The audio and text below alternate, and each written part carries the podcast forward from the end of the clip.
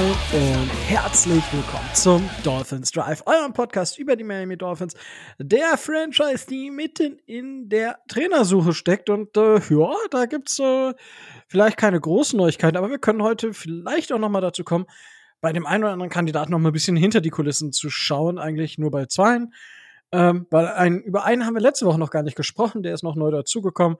Und ich habe eine witzige Geschichte über einen anderen. Aber dazu später mehr, weil wenn es heißt Dolphins 2, dann heißt es, äh, ich mache das Ganze hier nicht alleine, sondern ich habe den Tobi wieder mit dabei. Moin, Tobi.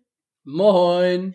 Ja, und äh, eigentlich können wir jetzt Schluss machen, weil, wie Micho schon sagte, wenn er nicht dabei ist, dann hört ja eh keiner zu. Ne? Also eigentlich können wir diese Woche richtigen Mist erzählen, weil es hört ja keiner mehr, oder? Wie siehst du das, Tobi? Ja, wir können hier reden, was wir wollen. Wir kriegen ja keine Hausaufgaben auf. Der Lehrer ist nicht da, da können wir Quatsch machen. Ja, äh, ist, äh, ist die Katze aus dem Haus, tanzen die Mäuse auf dem Tisch, ne? Oder wie, heißt es so schön? Und ja, äh, die Hausaufgaben, hm, das verschieben wir, hab, hab äh, ich gerade als Aushilfslehrer entschieden. Ja, weil weil wir, ja, es sind zwar jetzt die Wahlen sind vorbei, also es steht jetzt schon fest, wer in die Hall of Fame kommt und wer nicht. Und das wird aber erst zum Super Bowl, äh, ja, wieder, äh, da wird erst wieder an die Türen geklopft. Und dementsprechend können wir vielleicht erst kurz davor, sagen wir in der Woche vor dem Super Bowl oder eine Woche äh, in der Woche des ähm, Fun Bowls, hätte ich jetzt gesagt, des äh, Pro Bowls, vielleicht da gehen wir da vielleicht nochmal drauf ein, aber das schauen wir dann. Was erwartet euch in dieser Folge? In dieser Folge erwartet euch die Review der Offense. Ja, wir haben äh, wie letztes Jahr ähm, äh, gut, den letzten Jahr sind wir im ersten, in der ersten Woche nach der Off in der Offseason sozusagen schon auf die Reviews gegangen, aber da hatten wir jetzt andere Themen, dank der Entlassung von Brian Flores. Und ähm, darüber hinaus werden wir dann nächste Woche die Defense machen. Und Micho hat sich das, also eigentlich wollte Micho, dass wir über gar nichts sprechen, weil er ganz gerne bei allem mit dabei wäre, aber so ist das bei uns. Wenn einer nicht da ist, dann ist halt doof. Tut uns leid, Micho. Ja, wir hätten dich auch sehr gerne mit dabei. Du bist im Geiste mit dabei. Ja. Und äh, deswegen dürfen wir nächste Woche über Defense sprechen. Und dann wird es darauf die Woche, denke ich, nochmal ein Gesamtreview geben. Und dann schauen wir mal, was so ein bisschen gehen wir in Richtung Free Agency wieder, Richtung Draft. Es wird dieses Jahr vermutlich kein Draftheft geben, tatsächlich. Ähm, es ist bei mir zeitlich einfach, einfach nicht machbar. Also, ich, wir schauen mal, vielleicht gibt es vereinzelte Berichte oder so, aber ich werde es dieses Jahr definitiv nicht schaffen, aufgrund der ja, Arbeitsbelastung ähm, von meiner Arbeit. Äh, das ist halt, ja, ja, sprechen wir nicht weiter drüber, weil, ja, wir können ja hier nicht von leben, leider. die, die Dolphins äh, haben uns noch nicht angestellt. Ey. Vielleicht sollen wir bei denen mal fragen, ob wir nicht so eine deutsche Außenstelle machen können. Das wäre doch was eigentlich. Ja, wenn sie uns Geld geben wollen, gerne. Also so die, die also Assistenten von äh, Travis Wingfield. Ja, unbedingt. Da sehe ich uns. Gut, ähm, wo ich uns äh, nicht sehe, ist äh, in einer guten Offense im Jahre 2021. Ja, wir, wie gesagt, schauen auf die Offense dieses Jahr und äh, diese Woche nicht dieses Jahr. Dieses Jahr werden wir besonders auf die Offense schauen. Das sicherlich, aber schauen wir mal. Einfach nur allgemeine Offensive Stats von PFF und allgemein EPA per Play. Die Dolphins Offense ist nach EPA per Play die Nummer 22 der Liga. Die Success Rate, also die Erfolge, ähm, Success ist immer, wenn ein First Down erreicht, er, erreicht wird oder ein Touchdown. Ähm, dementsprechend haben die Dolphins das in 41,8 Prozent der Fälle geschafft, sind damit Nummer 24. Gut, dann haben wir die Laufverteidigung, wollte ich schon sagen. Nein, das kommt nächste Woche. Die Rush Offense 31 nach EPA per Play, Nummer 30 an ähm, Success Rate. Im Passing Play sieht es ein bisschen besser aus, Nummer 20 und Nummer 15. Also 15 nach Success Rate mit 47 Prozent. Nur damit ihr da mal so einen ungefähren Daumenzeig hat. Und das zeigt eigentlich schon, ich finde das immer, oh, Tua muss so oft werfen. Ja, Quarterbacks sollten so oft werfen. Warum sollten Quarterbacks so oft werfen? Tobi, möchtest du das beantworten? Das ist jetzt eine Frage einfach so, ja, weil ich wenn wir die gleichen Podcasts hören, dann wirst du diese Frage relativ wahrscheinlich gleich beantworten. Ähm, aber ich bin gespannt, äh, ob du möchtest diese Frage beantworten. Ich hoffe doch. Nein, ich möchte sie nicht beantworten, weil ich genau weiß, in welche Richtung das geht und ich will diese Richtung nicht haben. Ähm, weil ob man jetzt mit dem den, äh, den, den Raum für den Lauf öffnet oder ob man den, ob man den Lauf etablieren muss, um den Pass in, äh, vernünftig hinzukriegen. Das ist ja die Kardinalsfrage überhaupt und äh, da sind ja seit Jahren schon äh, gerade die Protagonisten der Social Media Abteilungen äh, schwer gegeneinander unterwegs, sich dieser Frage zu stellen. Und äh, wir werden es nicht neu erfinden und ähm, jeder hat da so seine, hat da so seine Feinheiten. Ähm, ich sehe das so, dass ähm, die Miami Dolphins mit der Offense in diesem Jahr durch den Pass und wow, durch das wow, wow, Stretchen des Fields nee, nee, nee. Du gehst eine ganz Platz für den Raum, äh, Platz für den Lauf erreichen wollten. Du gehst in eine ganz andere Richtung. Äh, mach's doch nicht so kompliziert. Immer. Ja? Also, äh, warum, also ich, warum ich dich jetzt gerade einfach frech unterbrochen habe, ist, äh, ich, ich wollte, also, warum ist das Passspiel effizienter als das Laufspiel? Schaut euch einfach mal die durchschnittlichen, also Yards Ach, pro Versuch wollt, an. Das wolltest du hören. Du, das ist, manchmal muss man es einfach ganz, ganz einfach runterbrechen. Das erzählt ja. natürlich nicht die ganze Geschichte, aber das ist eigentlich so der Hauptfaktor. Gut, habe ich der, noch einen Satz? Ähm, ja, das, warte, das ist eben der Hauptfaktor. Also, ja, du kannst, im Durchschnitt machst du mit dem Passspiel mehr Yards und dementsprechend ist das effizienter, weil du hast die gleiche Anzahl an Versuchen, ja, und dann schaust du halt mal. So, ja. das, das eigentlich ganz, ganz simpel. Und äh, ja. jetzt hast du trotzdem noch den Satz. Wenn du nicht jämmerliches Kurzpassgewichse spielst, äh, wow. äh, stimmt das sogar. Sorry, konnte ich mir nicht vergleichen. Wow. Alter. Junge, dass es immer noch so tief sitzt bei dir, ey. Nein, das war jetzt äh, Spaß. Ja, ja, Spaß, genau. Mm, das, das sagen sie immer. Oh, das, das war ein Witz, ne? Naja, es äh, uh. war spaßiger als äh, Teile der Miami Dolphins Offense. Das ist richtig. Weil, äh, kommen wir kurz zu den PFF Grades. Da waren die Dolph Dolphins Offense an 27. Das Passing Play war auf 16. Tatsächlich hatte Jacoby Brissett eine bessere Passing Note als äh, Tour. Das zeigt so ein bisschen ähm, das, was ich bei PFF Grades und was auch Gerald Alexander, der sich, ich hoffe, er, er läuft nicht in die ganz falsche Richtung, aber er läuft in eine gute Richtung aktuell, was seinen Twitter-Account angeht.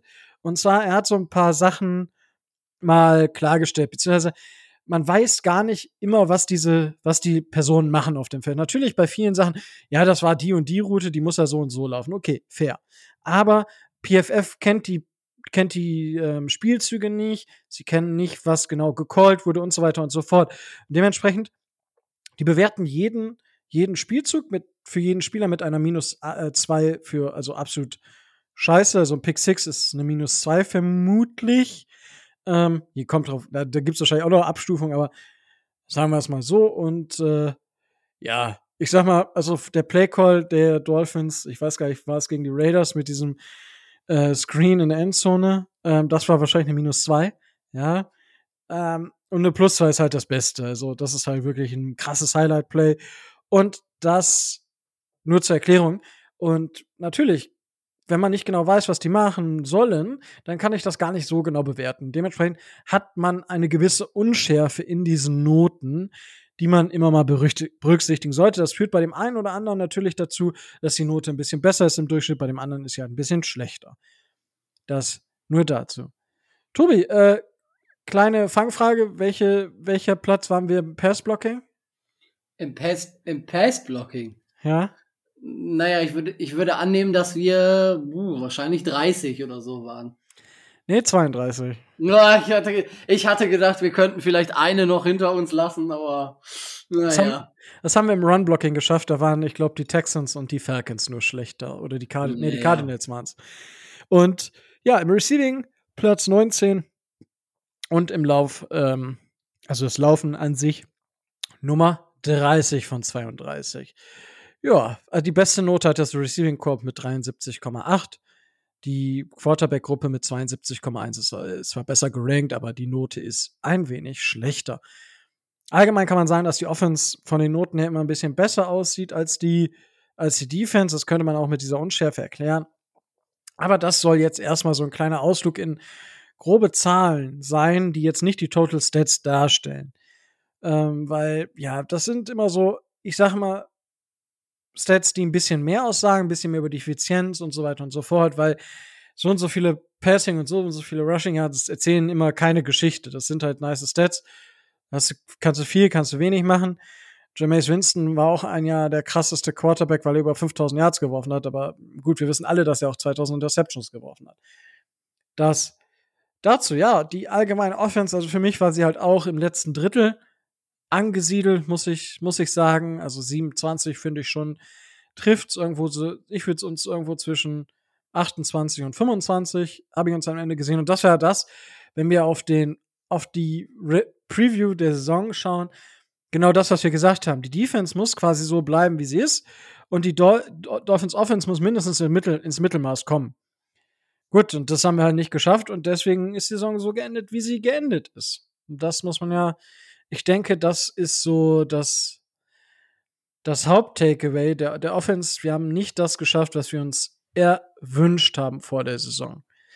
So, Tobi, ähm, ähm, ja? Ich würde vielleicht auch noch sagen, die Offense hat nicht das, äh, nicht das Spielprinzip oder das Spielsystem auf den Platz, Platz bringen können, was so wie es geplant war. Also da muss man ja auch noch mal deutlich sagen, in der Theorie mit dem, was wir hätten spielen wollen, hätte das vielleicht auch besser ausgesehen. Nur wir konnten es äh, aus diversesten Gründen nicht spielen, zu denen wir gleich kommen werden. Ah, da kommen wir noch zu. Bist du sicher? Äh, natürlich, wenn wir über die Offense reden, müssen wir auch über das reden, äh, weswegen, äh, weswegen wir die Hälfte der, Hälfte der Plays über 20 Yards aus den Playbooks streichen mussten. Das geht ja, geht ja gar nicht anders. Ja. Wir können es natürlich auslassen, aber naja, dann sind wir genauso gut wie die O-Line. Die hat ja auch relativ viel ausgelassen. Oh, I like, I like it. Puh. Ja, Tobi, äh, mit, womit willst du denn anfangen? Ja, komm, ey. Wir, wir machen es mal schmerzhaft. Wir fangen, wir fangen einfach mit der O-Line an, dann haben wir es hinter uns. Ja, fang, dann fang doch einfach mal an. Ja, also man sieht das nicht an den, man sieht das nicht an den, an den Sacks, die, die die Dolphins kassiert haben. Man merkt das direkt an den Stats vielleicht noch nicht mal so sehr, aber die, ähm, die Mannschaftsgruppe der, der Offensive Line Spieler war mit ganz wenigen Ausnahmen, egal was die Dolphins da in irgendwelchen Moves und mit irgendwelchen Veränderungen versucht haben, einfach dead last in der Liga. Also ich kenne keine O-Line der NFL, die äh, ähnlich äh, viel zugelassen und ähnlich, äh, ähnlich wenig den eigenen Quarterback beschützen konnte. Ich glaube, bei den, bei den Pressure-Zahlen hat das vorletzte Team, ich meine 50 Pressures weniger als die Dolphins. Also das ist schon äh, negativ sehr bemerkenswert. Und äh, vor der Saison hat man sich ja ein gewisses Improvement oder eine gewisse Weiterentwicklung von Spielern erhofft, wie Austin Jackson, äh, Solomon Kindley, und haben wir noch. Ja gut, Jesse Davis sollte mindestens solide spielen und das kann man ja dann so weiterziehen. Man hat versucht mit äh, Isaiah Wilson, glaube ich, dem ehemaligen First-Round-Pick der Titans, heißt der Isaiah Wilson? Dem O-Liner? Ja, der, der auf dem Dach getanzt hat. Richtig, genau, der Best, der äh, der in jeder Dorfdisco besser aufgehoben ist als äh, in der Miami Dolphins O-Line. Ähm, Greg Little hat ähm, nicht das, also bei weitem nicht das gebracht, äh, was wir dachten, dass er bringen könnte. Greg, Greg Little hat gar nichts gebracht, der hat gar, der hat ja nicht gespielt. Naja, weil er zu schlecht war. Richtig. Also gehen wir erst mal von aus, ja, also er konnte auch nicht zeigen, dass er zu schlecht ist, sagen wir es mal so. Naja, das, äh, das ist dann so. Und ähm, dann hatte man ja äh, Hoffnung in äh, zum Beispiel in Robert Jones gesetzt. Der hat nur erst am Ende des äh, am Ende des äh, der Saison dann so seine Snaps bekommen. Lionel Coleman, den wir noch hatten, äh, konnte sich auch nicht so zeigen. Also die erste Reihe der Line war bis auf zwei Ausnahmen schlecht und die zweite Reihe war nicht besser. Sagen wir es mal so. Das heißt, Wir haben die, die meiste Zeit des, des Jahres mit verschiedenen Formationen, also mit ähnlichen Formationen gespielt. Ähm, bezeichnend auch die Tatsache, dass ähm, ähm, Liam Eckenberg eigentlich als Guard geholt, ähm, dann ich glaube, nach Saisonspiel, ich weiß gar nicht, wann, wann haben wir getauscht? Nach, vier, nach dem vierten oder fünften Spiel? Ich glaube schon nach dem dritten. Ah, okay. Ja, da, da so um den Dreh. Ähm, dann Left Tackle spielen musste, weil ähm, Austin Jackson, der eigentliche Left Tackle, ein weniger schlechter Left Guard als Left Tackle ist. Und einer Left Guard spielen musste. Also, ähm, das möchte ich in die Beurteilung von Liam Eckenberg mit einbeziehen ähm, zusätzlich zu der Tatsache, dass er äh, Rookie ist. Der hat bei Notre Dame in erster Linie Right Guard gespielt und jetzt muss der in der NFL eine. Nee. Der hat bei hat Notre Left Dame Left, Ta Left, Tackle gespielt. Hat er Left Tackle gespielt? Er ich hat mein, Left Tackle gespielt. Ja, aber dann sind wir uns einig, dass, dass wir ihn eher auf Guard sehen. Ich würde ihn auch eher dann als Right Guard einschätzen. Ja gut, es war, es war ja Pre-Draft, wenn ich da kurz einhaken darf. Es war Pre-Draft, aber immer so gesagt, okay, Right Tackle, was so ein bisschen skurril war, weil er Left Tackle gespielt hat und hm, okay. Dann hat er, also ich, ich weiß es nicht, was ich aus Liam Eckenberg machen soll. Es ist echt, er hätte, also er hat nicht gut performt, äh, weil er hat halt auch einfach auf drei verschiedenen Positionen gespielt, was nicht gut ist, ja. Aber ich hoffe, dass wir ihn in der zweiten Saison stabilisieren können. Aber auch das äh, würde ich aktuell nicht unterschreiben, wenn ich sehe, wie sich unsere O-Line allgemein entwickelt hat. Ja? Dementsprechend schauen wir da einfach mal. Äh, aber das nur kurz Pre-Draft war halt auch die Geschichte Right Tackle oder so, aber sicherlich ist er vermutlich, das ist ja der typische Dolphins Tackle, der in den ersten beiden Runden gedraftet wird, der Tackle, der äh, doch besser ein Guard ist. Das ist ja irgendwie so das typische Dolphins äh, gedraftete Tackle-Syndrom. Ja, ja, das kann man davon aussehen. Ähm, einzige Ausnahme dieser O-Line und ähm, da möchte ich noch mal an das, äh, an die äh, prägende Szene, die quasi ähm, die gesamte Saison der äh, der Dolphins so ein bisschen zusammenfasst. Ja, sah, sah, mit, sah zwischendurch mal ganz gut aus, aber äh, knapp daneben ist auch vorbei. Ähm, Robert Hunt. Also was der auf Right Guard gespielt hat, war absolut solide. Der hat sein, als einziger würde ich sagen, äh, seinen Stammplatz sicher für, äh, fürs nächste Jahr, egal welcher Coach da kommt. Ich gehe jetzt mal davon aus, dass wir einen neuen O-Line-Coach bekommen, in Klammern gesetzt. Ähm, von daher, den würde ich aus dieser Kritik weitgehend ausnehmen. Der hatte natürlich auch etwas weniger starke Spiele. Dafür hatte er, hat er ähm, so als einziger solide äh, so, so, ein, so, so ein Floor gehabt und äh, ein relatives Ceiling. Also ähm, was da teilweise an äh, Leistungsunterschieden bei den anderen äh, O-Linern war, das war ja ähm, verheerend. Wir sprechen davon, nennen wir es weniger schlecht bis äh, unterirdisch. Also was man sich da teilweise alles angucken musste hat uns in, äh, im Endeffekt dann auch ähm, insgesamt äh, drei bis vier Spiele lang unseren Starting Quarterback gekostet, der äh, hinter dieser Line äh, von den Buffalo Bills äh, im zweiten Saisonspiel quasi zerstört wurde, weil er keine vernünftige Protection hatte. Ob das jetzt natürlich heißen würde, dass wir, wenn Tua alle 17 Spiele gespielt hätte, dann auch in die Playoffs gekommen wären, das ist eine andere Frage und zu Tua kommen wir auch noch. Insgesamt muss man aber sagen, die Leistung der O-Line war, du hast es mit Zahlen belegt, sowohl im Run-Blocking als auch im Pass-Blocking schlecht. Und wenn Tua nicht so einen schnellen Release hätte, wären die Zahlen wahrscheinlich noch schlechter, als sie ohnehin schon sind. Also wir sind nicht die Franchise, die in der Regular Season am meisten äh, Sex hinnehmen musste. Und das ist hinter der O-Line schon verwunderlich. Das wohl wahr, das wohl wahr. Und du hast es eigentlich schon richtig analysiert. Also Robert Hunt war sicherlich äh, gerade in der zweiten Saisonhälfte, also letzten sechs Spiele, war er irgendwie einer der Top 10 Guards der Liga nach PFF, ich glaube sogar sechs irgendwie. Äh, ja, das, genau. das war schon beeindruckend. Insgesamt äh, ist er an 38 von 84, also hat sich da wirklich in die obere Hälfte der Guards gespielt, was, was okay ist. Also er wäre zumindest ein Starting Guard irgendwo überall in der Liga so gefühlt, weil 38 ist, ja, quasi gibt nicht, äh, ist nicht doppelt besetzt sozusagen. Und äh, ja, Michael Dieter war okay, kam nach einer Verletzung zurück, ist für mich so, ich, ich, wir können gleich mal ein, ein, Spiel spielen und zwar ein Spiel spielen. Übrigens das, ich weiß nicht, du, Tobi, du bist ja, äh, machst ja hier mit, äh, arbeitest ja mit Jugendlichen.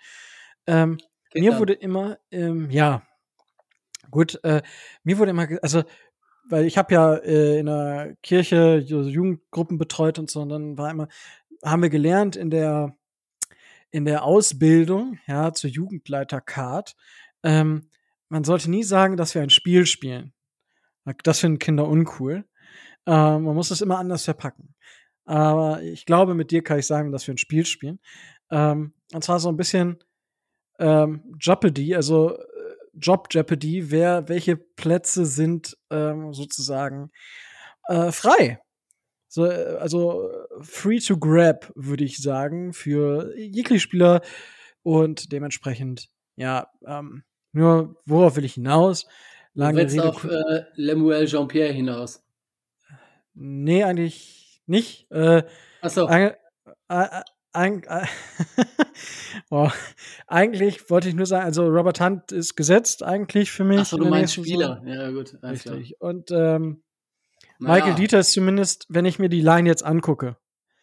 Na klar, Tyler Linderbaum an, was weiß ich, 30 oder wo wir am Ende draften ist, wäre geiler Pick, sag ich mal, würde ich, würde ich nehmen an der Stelle auch. Ja. Ähm, weil man muss mal gucken, welche, welche Franchises brauchen, also welche, weil Center ist jetzt für die erste, also wir haben es ja gesehen in den letzten Jahren.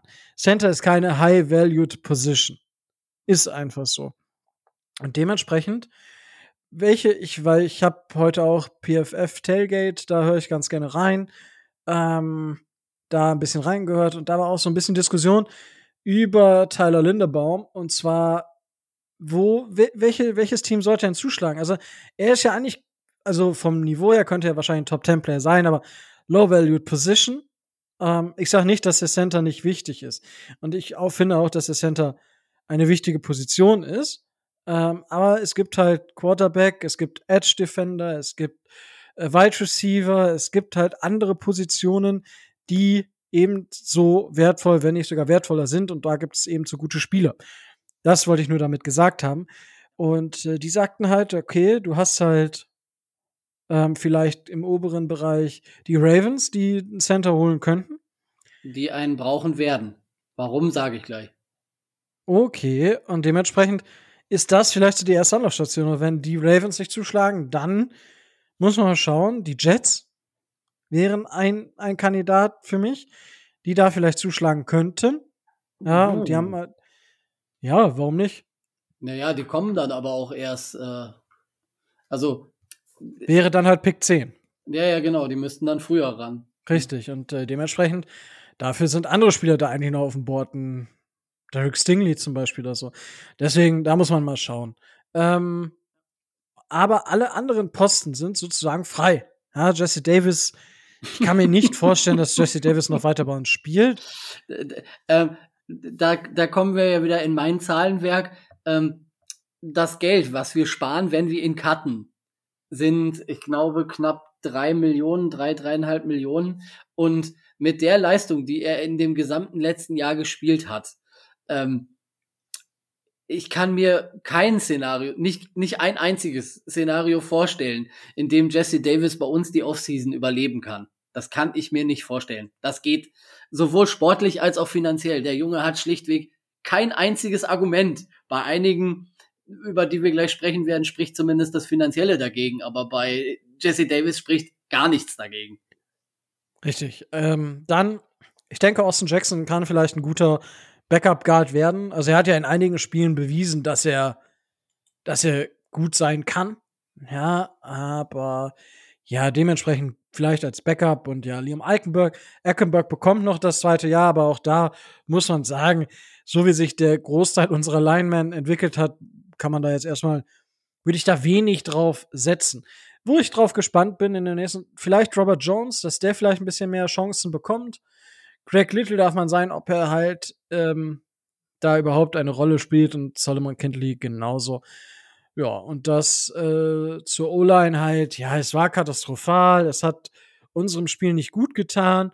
Es ist für einige die Entschuldigung für Tour, auch das muss man mal klar und deutlich sagen, dass, oh ja, äh, Tour hat hier und äh, von weil, äh, ne, und das äh, geht ja gar nicht und keiner könnte bei so einer Line was machen. Ja, es gibt auch Quarterbacks, die bringen den Ball noch schneller raus.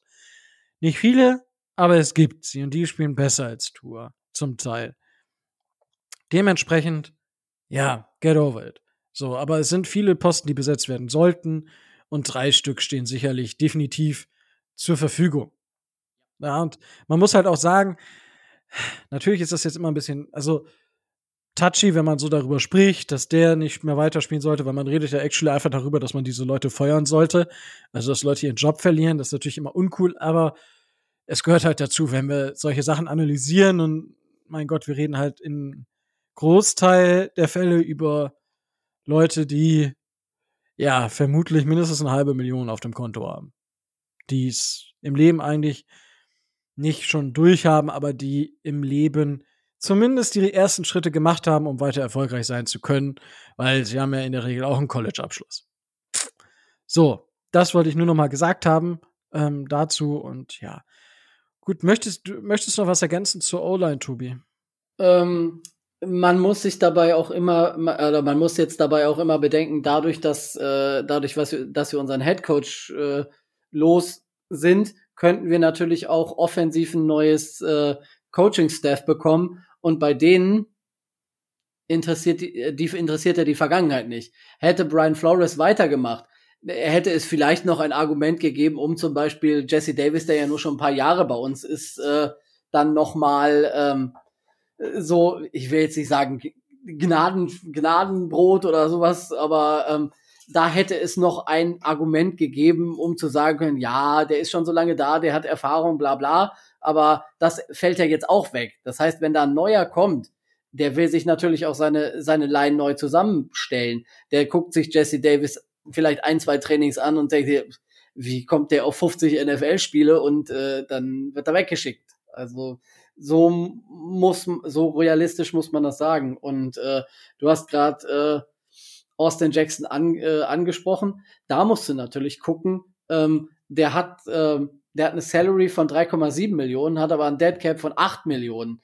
Klar haben wir den Cap Space, dass wir uns das erlauben könnten, theoretisch, den dann auch äh, wegzuschicken. Aber ähm, rein finanziell macht es einfach wenig Sinn und ich rechne damit, dass, wie du sagst, dass Austin Jackson zumindest äh, Backup Guard bleiben wird. Da haben wir andere, die, äh, die da weniger erfolgsversprechend sind, wie zum Beispiel auch da hast du ihn angesprochen, ähm, ähm, Greg Little. Wenn wir den cutten, der hat kein Dead Cap und da sparen wir 1,6 Millionen knapp, wenn wir den gehen lassen und für einen Spieler, der noch keinen kein wirkliches Spiel für die Miami Dolphins gemacht hat.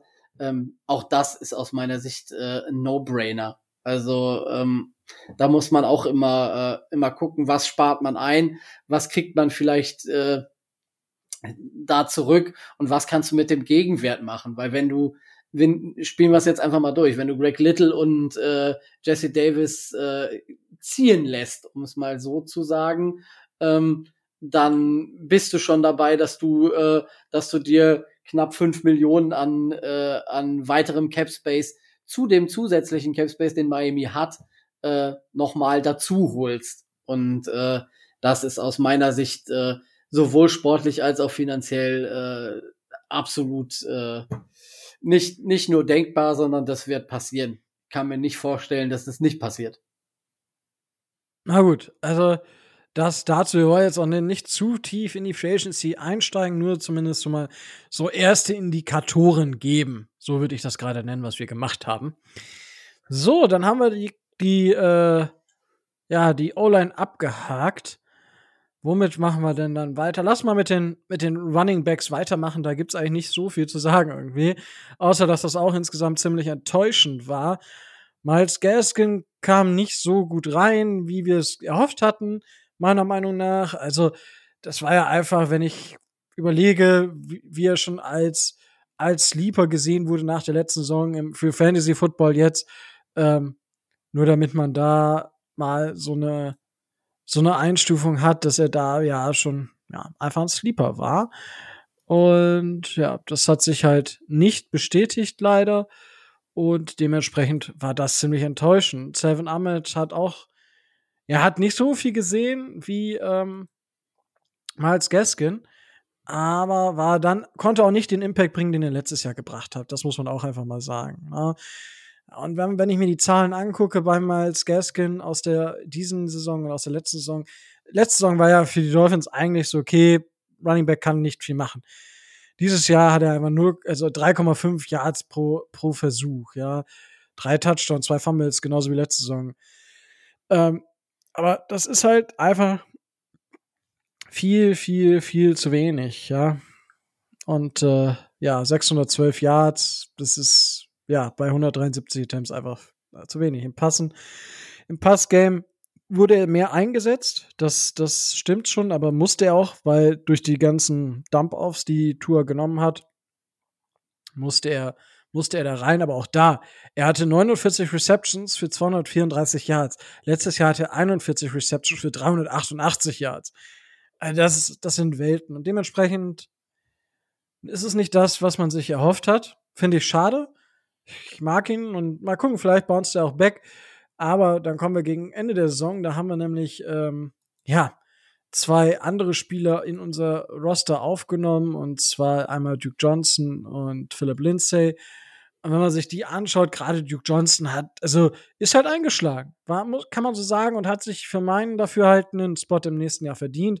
Da muss man natürlich jetzt aufpassen, okay, worauf liegt der nächste Head Coach Wert? Und da gibt's den einen oder anderen, wo ich sage, da wird er vermutlich weniger eine Zukunft haben. Also zum Beispiel kann ich mir vorstellen, dass wenn zum Beispiel Mike McDaniel unser neuer Headcoach wird, dass Duke Johnson weniger Möglichkeiten hat, wahrscheinlich sich zu beweisen bei uns. Insgesamt, ja, waren die, waren die Running Backs enttäuschend. Garrett Dokes, der Rookie, hat keine Rolle gespielt bisher. Vielleicht, warum auch immer, ich weiß es nicht. Da muss man dann einfach mal schauen, was, was da nächstes Jahr stattfindet. Und ich bin gespannt. Und da, ich glaube nicht, dass, dass die Dolphins da irgendwie stark irgendwie viel Geld ausgeben. Also, weil das ist, zeigt ja, zeigen ja auch die letzten Jahre. Ezekiel Elliott ist für die Cowboys nur noch ein nerviges Anhängsel. Du kannst eigentlich besser Tony Pollard starten lassen. Und dementsprechend, also da kann man was machen, ja, aber es ist für mich nicht die größte Baustelle ist halt so, wenn du im Haus, bei uns im Haus ist, sag ich mal, ganz viel Unordnung und da müssen wir Sachen ausbessern und so weiter und so fort. Und der Running Back ist halt hinten der Garten, wo das Gartenbeet nicht so geil ist, wo man das eigentlich nochmal komplett neu machen müsste. Aber dazu kommt man halt, also das sieht man halt nicht die ganze Zeit. Das hat halt Zeit, weil erstmal die Bude auf Vordermann bringen. Das ist vielleicht so mein, mein Takeaway von den Running Backs, weil ich, wir wurden viel im, im Passing Game eingesetzt und mussten sie auch. Das haben sie nicht schlecht gemacht, keiner von denen, aber auch da hätte man vielleicht ein bisschen mehr erwarten können. So würde ich das sagen. Wie siehst du das, Tobi? Ja, das sehe ich äh, genauso. Ähm, klar, Duke Johnson hat sich äh, in den letzten fünf Spielen äh, seinen, seinen Spot absolut verdient. Ähm, Miles Gaskin, ich denke, wir werden ihn weiter behalten, weil er einfach nichts kostet im, äh, da, ne, wie du schon sagst, da muss man keine große Finanz keine großen finanziellen Mittel rein äh, reinstecken. Ähm, ob wir Malcolm Brown weiter behalten werden, der sich ja gegen Mitte der Saison äh, verletzt hat, ähm, weiß ich ehrlich gesagt nicht. So dolle war das bei war das bei ihm jetzt nur dann äh, dann auch nicht. Ähm, ob wir Ahmed behalten, sehe ich eigentlich schon eher äh, fraglich. Ähm, und ob wir dann da in der Free Agency oder im Draft noch was äh, in den hinteren Runden machen, so wie wir das eigentlich gewohnt sind von der von dem Front Office, ähm, kann ich dir nicht genau sagen. Ich erwarte es aber. Also wahrscheinlich werden wir mit Gaskin, Johnson, Lindsay und dann im vierten aus Free Agency oder Draft in die nächste Saison gehen. Ähm, ich rechne damit, dass solche, dass solche Leute wie, ähm, wie Patrick Laird oder so fürs, fürs Trainingscamp und fürs äh, Practice Squad, wenn die Regelung so bestehen bleibt, äh, weiter mitgenommen werden, dass die aber nicht wirklich äh, dann eine große Rolle spielen werden. Also da bei den Running Backs erwarte ich Verlängerungen oder Resignings von Johnson und Lindsay. Und ansonsten, es kann quasi fast nur besser werden. So also schlimm sich das anhört. Also, das war ja, teilweise gut, also, schon richtig oh, mau. Also, ja, aber so halt würde ich es jetzt, also. Ganz ehrlich, so, nein, der, der, der Neckbreaker war für mich das Texans-Spiel, weil wenn du gegen die schwächste, äh, gegen die schwächste Running Defense äh, der Houston Texans damals, ich weiß nicht, wie viele wir gemacht haben, ich glaube 46 Yards oder sowas im gesamten Spiel erreichst, dann ist das schon äh, verheerend. Und es sagt relativ viel darüber aus, wie das Running Game vor Duke Johnson war. Er hat es ein bisschen geschönt. Das äh, schützt, das schützt das, äh, diese Positionsgruppe aber nicht davor, ein klares Urteil zu fällen, aus meiner Sicht. Da hilft uns so ein bisschen Rumgeeier nicht weiter. Das war einfach schlecht.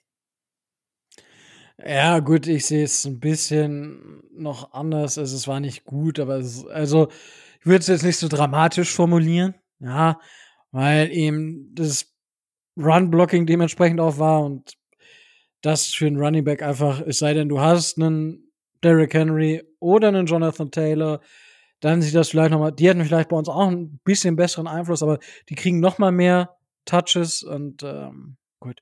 Aber ja, das zu den Running Backs. Gut, Tobi. Ähm, darf ich dir da eine Frage stellen? Darfst du. Wir waren ja, wir waren ja eben schon bei, bei, äh, bei personellen Veränderungen. Würdest du einen neuen Running, Running Backs Coach holen? Ähm, kommt drauf an, wer Head Coach wird. Also, aber ich gehe davon aus, dass wir einen neuen Running Backs Coach holen werden. Also, ja, also weil ich hoffe, jetzt kommt es natürlich darauf an, was wir für einen Headcoach holen. Ich hoffe einfach, dass wir einen Offensive-Minded Headcoach holen und dementsprechend äh, gibt es da wenig Leute, wo ich sage, die sind safe.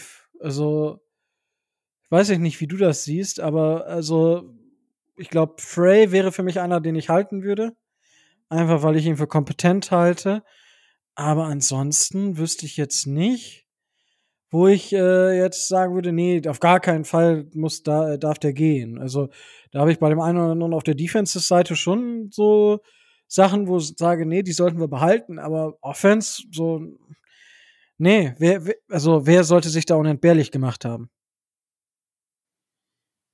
Na, also ich würde vielleicht dem Titans dem Titans Coach äh, jetzt vielleicht nicht als OC äh, aber wenn er weiter Titans Coach machen möchte, den würde, den würde ich äh, behalten. Aber äh, ansonsten bin ich da schon fast bei dir. Ja, also da gibt's nicht viele.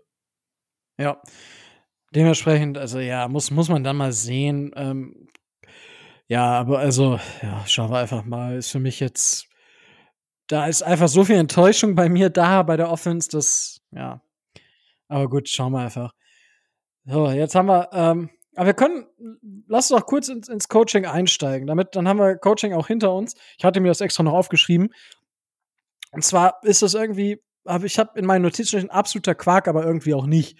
Weil es, es gab ja in der Saison Umstrukturierung. Ja, also das, das Playcalling wurde umgestellt und so weiter und so fort. Es ging nicht mehr über die, äh, über diese Co-OCs zu Foray zu Tour, sondern Gott, sie hat nachher die Plays direkt durchgegeben. Aber dieses ganze Konstrukt hat einfach nicht funktioniert. Ich denke, das kann man nach einer Saison so, so sagen, dass das einfach nice try, aber das ist eine Sache, über die Flores im Endeffekt auch gestolpert ist. Das muss man auch klipp und klar so sagen. Und auch, man muss sagen, wir haben uns ja gar nicht schlecht vorbereitet auf die Gegner. Ja? Wir haben in den ersten Drives oft nicht schlecht ausgesehen im Vergleich zum Rest des Spiels. So, das kann man natürlich jetzt sagen, die Vorbereitung war gut und danach das Ingame-Coaching war absolut schlecht. Die Frage ist aber auch, hatten die Dolphins nur einen Plan A und keine Möglichkeiten auf einen Plan B? Da könnte man das Coaching so ein bisschen entlasten. ich hätte mir deutlich mehr Kreativität gewünscht in der Offense. Für mich gab es wenige kreative, also wirklich kreative Momente.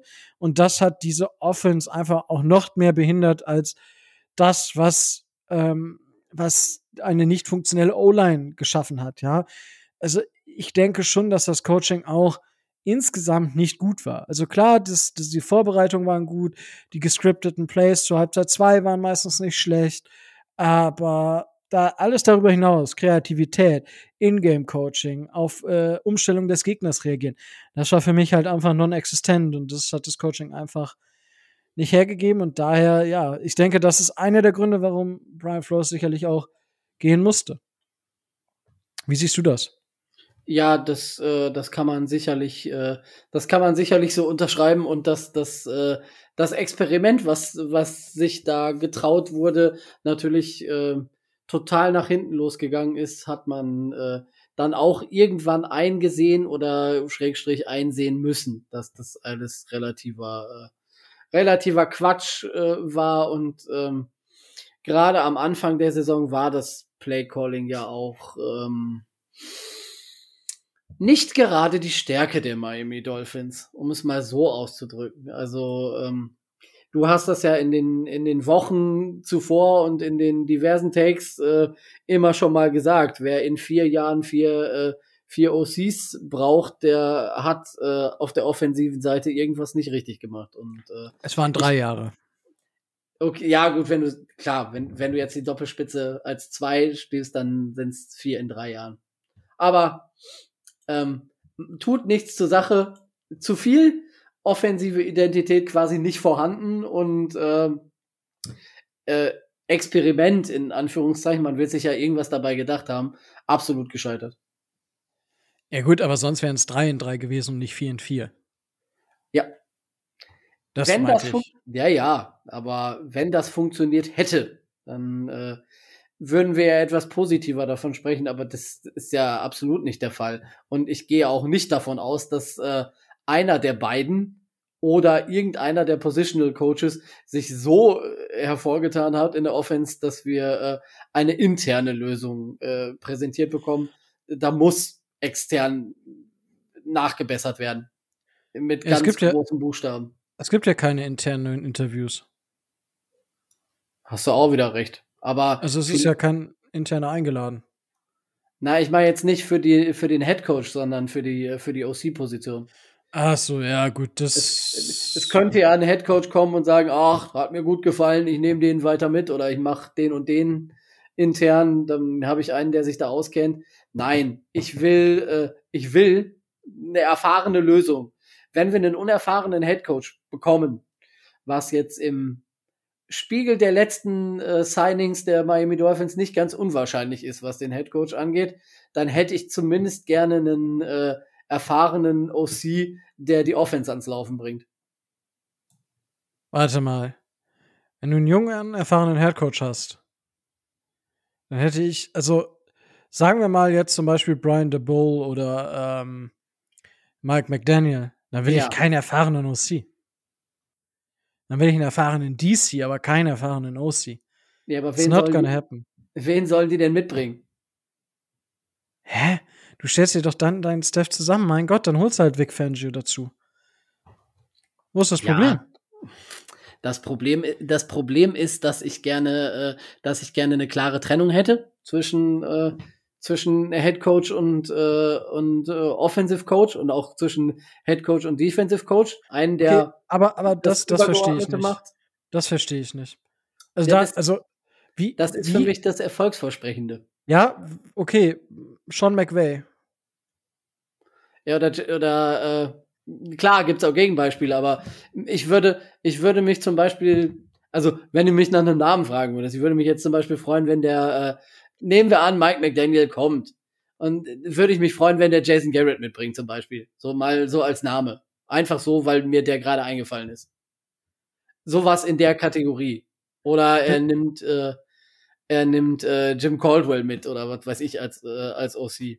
Das würde mir schon eher gefallen. Ich bin gerade dankbar, dass wir nichts auf Video aufnehmen. Weil du gerade zusammenbrichst. Mir, mir, fällt gerade, glaube ich, alles aus dem Gesicht. Also, nein, einfach, nein, tu, nein, Tobias, na, nein. Ich lehne alles ab. Ja, du, du willst die neuen, frischen, äh, motivierenden offensiven Ideen. Ja, der soll die Plays callen. Ich will kein, ich will kein, ich will keinen Mike McDaniel oder Dabol oder whatever jungen äh, Headcoach äh, anstellen, damit der sich einen OC installiert, der die Plays callt und die sich nur um das, also nee, die, das ist deren, also nee, nee, nee, aber da können wir am Ende nochmal, nee, hör auf. War, können wir nächste Woche mit Micho drüber diskutieren. Oh, uh, ey, du, du, oh. Das, das ist ja hier Albträume, kriege ich heute Nacht, ey. Puh. Ja, gut. Du äh, hast Tobi. ja noch ein paar Monate Zeit. Ja, na gut, bis dahin ja nicht mehr. Wahrscheinlich in zwei, drei Wochen ist das Ding wahrscheinlich, ah, vier Wochen. Schauen wir mal, wie lange welches Team da ist. Ja, kommen wir mal zur nächsten Position. Wir haben jetzt das Coaching, die Running Backs und die O-Line abgehakt. Tobi, worüber möchtest du sprechen? Ich würde gerne über mein Lieblingsthema sprechen, über die Ends, weil ich denke, dass wir da ähm, schlechter ausgesehen haben, als wir hätten aussehen können. Uh. Was war da los? Hm. Man hat im oder wir als Miami Dolphins haben im Play Calling teilweise in einigen Spielen auch uns entgegenkommende Matchups mit den Titans verschenkt, würde ich sagen.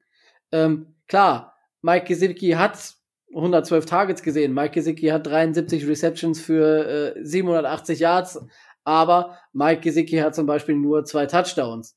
Ähm, Adam Shaheen, der jetzt teilweise auch äh, ein bisschen verletzt war. Zum Beispiel hat in seinen zwölf Spielen äh, gerade mal 16 Targets für 110 Yards gesehen und keinen Touchdown gemacht. Ähm, da wäre noch viel mehr möglich gewesen. Da hätte noch viel mehr oder viel breiter das Ganze angelegt sein können. Wer mich im, äh, im Passcatching positiv überrascht hat, ist Durham Smythe. Der hat eine größere Rolle bekommen als letztes Jahr. Ähm, der ist, äh, der hat insgesamt 357 äh, Yards erzielt und der war eine solide und valide Anspielstation für Tua, gerade so im, im dritten Drittel der, äh, der Saison. Da hat er gezeigt, was er neben Blocken auch noch kann und dass er vielleicht eine größere Rolle in, äh, im gesamten Playcalling der Dolphins übernehmen könnte. Aber insgesamt ähm, bin ich in die Saison gegangen mit, äh, mit der Einstellung, dass da mehr geht und dass da auch mehr möglich gewesen wäre. Ähm, in einigen Spielen war, ähm, war Gesicki ja quasi äh, entweder nicht existent oder ähm, wurde, nicht, wurde nicht richtig bedient. Also da, hätte, da wäre aus meiner Sicht noch viel mehr möglich gewesen, weil wir drei gute Titans haben. Ähm, und was mit dem vierten Titan ist, das äh, weiß man ja jetzt noch nicht. Also die äh, paar Bälle, die Hunter Long gesehen hat, äh, waren jetzt äh, positiv, aber ich möchte zu Hunter Long kein, kein großartiges Urteil in der Offense abgeben. Ja, wie willst du das auch tun, ne? Also naja, hat er hat er kaum gespielt. drei äh, Targets oder so. Und, ne? Ja, und Mike Zicki, ich denke, wir können uns davon verabschieden, ihn Titan zu nennen. Also, weil das, der Typ ist kein Titan. Es ist einfach kein Titan. Machen wir uns nichts vor. Der Typ ist ein Receiver. Der hat dieses Jahr elf Pass-Blocking-Snaps gespielt. Elf. Das ist immerhin drei mehr als letztes Jahr. Aber dafür drei weniger als 2019. Äh, Mike Gesicki hat in seiner Rookie-Saison 49 Pass-Blocking-Snaps gespielt. Das sind, wenn er, wenn er die letzten Jahre so weitermacht, also die nächsten Jahre, dann hat er das, hat er in 2023 immerhin seine Snap, äh, Pass-Blocking-Snaps verdoppelt. Ja, äh, das ist ja, also, ja, er ist ein guter Receiver. Er könnte einen ähnlichen Impact haben wie Gronk, aber eben, eben auch nicht, weil er nicht diese Blocking-Eigenschaften hat. Und das fehlt. Und dementsprechend hat er zwar mehr Targets gesehen, deutlich mehr Targets und deutlich mehr Receptions gesehen. Auch mehr Yards gehabt. Yards per Reception sind runtergegangen, seine Effizienz ist ein bisschen runtergegangen. Aber gut, das, ja, ist halt, ist halt so, könnte man sagen. Er hat auch die Separation nicht kreieren können. Es ist halt ähnlich, er ist halt quasi ein Devante Parker, nur der früher Basketball gespielt hat. So könnte man das so ein bisschen beschreiben. Ähm, aber Devante Parker ist noch ein bisschen athletischer als Mike Gesicki vom, vom, also Mike Gesicki ist ein bisschen bulliger, würde ich sagen. Dafür ist äh, Mike, ach, äh, Devante Parker einfach noch mal ein bisschen, bisschen anders vom Typ her, vom, vom Körperbau her, ein bisschen beweglicher, würde ich sagen. Aber gut, das, das dazu. Durham Smythe und, und ist sicherlich solide, ist ein Typ, Low-Budget-Player für mich, den du mitziehen solltest, der da spielen kann, den du, ähm, ja, den du da einfach ja, einsetzen kannst, der seine Sache einigermaßen okay macht und das passt. Adam Shaheen bin ich gespannt. Das war jetzt natürlich die Saison über, ja, verletzt und dann halt einfach nicht den Impact gehabt. Also das, was er gut gemacht hat, 2020, ist dieses Jahr wieder ein bisschen abhanden gekommen. Da bin ich auch, frage ich mich, ob er überhaupt wiedergebracht wird. Ähm, und ja, ich bin gespannt, ob wir mit Mike Gesicki verlängern. Der hat ja schon angekündigt, dass es für die Dolphins keinen Rabatt geben wird.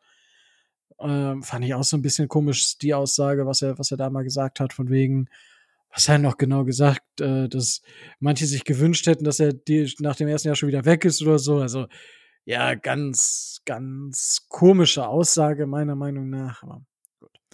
Es ist, wie es ist. Und dementsprechend, ja, sind die Titans, denke ich, okay, solide und nicht mehr und nicht weniger. Also, sie hatten zum Teil einen Einfluss, allen voran natürlich Mike Gesicki im Passing Play, im Receiving Game, aber darüber hinaus war tote Hose, könnte man fast sagen. Also es ist zumindest nicht auffällig gewesen und das, wir haben einfach kein, kein Top Tight End. Also dadurch, dass, wenn ich mir die Top Titans angucke, Mark Andrews, ein George Kittle, ein äh, Travis Kelsey, ein Rob Gronkowski, die können halt alle beides. Ja, die können blocken und die können auch die Bälle fangen. Und Mike Gesicki kann nur eins. Und das ist halt, der kann nur die Hälfte seines Jobs tun. Das ist so ein bisschen die Kehrseite, sagen wir immer wieder. Aber jetzt nochmal in aller Deutlichkeit, jetzt einfach am Ende der Song, weil man muss es, man muss einfach, ja, das, das ist jetzt auch so klipp und klar einfach mal sagen. Es ist halt so. Da kannst du nichts gegen tun. Und dementsprechend, ja. Möchtest du abschließend noch was zu den Tight Ends sagen, Tobias? Man sollte vielleicht äh, Mike Gesicki nicht sagen, dass er, dass er als Wide Receiver gesehen wird. Hinterher will er auch wie ein Wide Receiver bezahlt werden. Das würde dann noch teurer werden, als es ohnehin schon würde, wenn wir ihn verlängern wollten. Also man kann da mit zweistelligen Millionenzahlen schon, muss man schon fast rechnen, äh, wenn man ihn verlängern will. Also zwölf, zwölfeinhalb pro Jahr, so im Schnitt, denke ich, werden wir nicht drum rumkommen wenn wir ihn Und, verlängern wollten. Ja, ich glaube, das wäre mir ein bisschen viel. Das ist aber, es nämlich. Ja, ich meine, das ist halt deutlich, das ist halt mehr als Backup-Money für einen Wide Receiver. Und die Frage ist halt, gut, mit 106 Targets, die musst du auch irgendwie ersetzen. Es wird natürlich schwer, aber come on, boy. Also, ne, also, ich sehe ihn nicht so da. Aber da ist auch die Sache, okay, wenn ich ihn als Receiver sehe, muss ich ihm wirklich diese 10, 12 Millionen bezahlen? Ja oder nein? Ah, schwierig, schwierig. Ja, du musst auch ganz ehrlich sagen, für einen Receiver ist er eigentlich zu langsam. Ne? Nee, also. das ist, das ist das Problem. Ist halt ein Big Slot. Und dementsprechend, wir taggen ihn, es gibt keinen Big Slot und er verdient einfach nur das Veteran Minimum. Das äh, wäre äh, schön. Problem solved. Problem solved, ja. ja. Mike Gesicki spielt fürs äh, Veteran Minimum. naja, dann. Gut. Dann kommen wir na, Quarterback holen wir uns äh, bis zum Schluss auf. Da habe ich ein paar Interess also zwei witzige Sachen eigentlich. Kommen wir zu unseren Wide Receivers. Vor der Saison, ich sag mal, hochgejubelt, ja. Und dann während der Saison äh, war da nicht viel los, würde ich behaupten. Also, wir hatten ja gesagt, boah, krass, und ich denke, Will Fuller, das ist halt einfach mega unglücklich gelaufen, egal was da ist. Ich hoffe, es geht ihm gut. Also, das ist so immer so die größte Sorge, die ich habe, dass irgendwie da auch irgendwie äh, mental kann, irgendwie was ja, ist oder so. Das kann nicht nur an, da habe ich ja schon öfter gesagt, dass ich kann mir nicht vorstellen, dass das nur an dem Finger liegt, weil äh, er hat zwei Spiele gemacht für uns und äh, naja, ist jetzt seit drei Monaten dauerverletzt. Also das kann nicht an dem Finger liegen.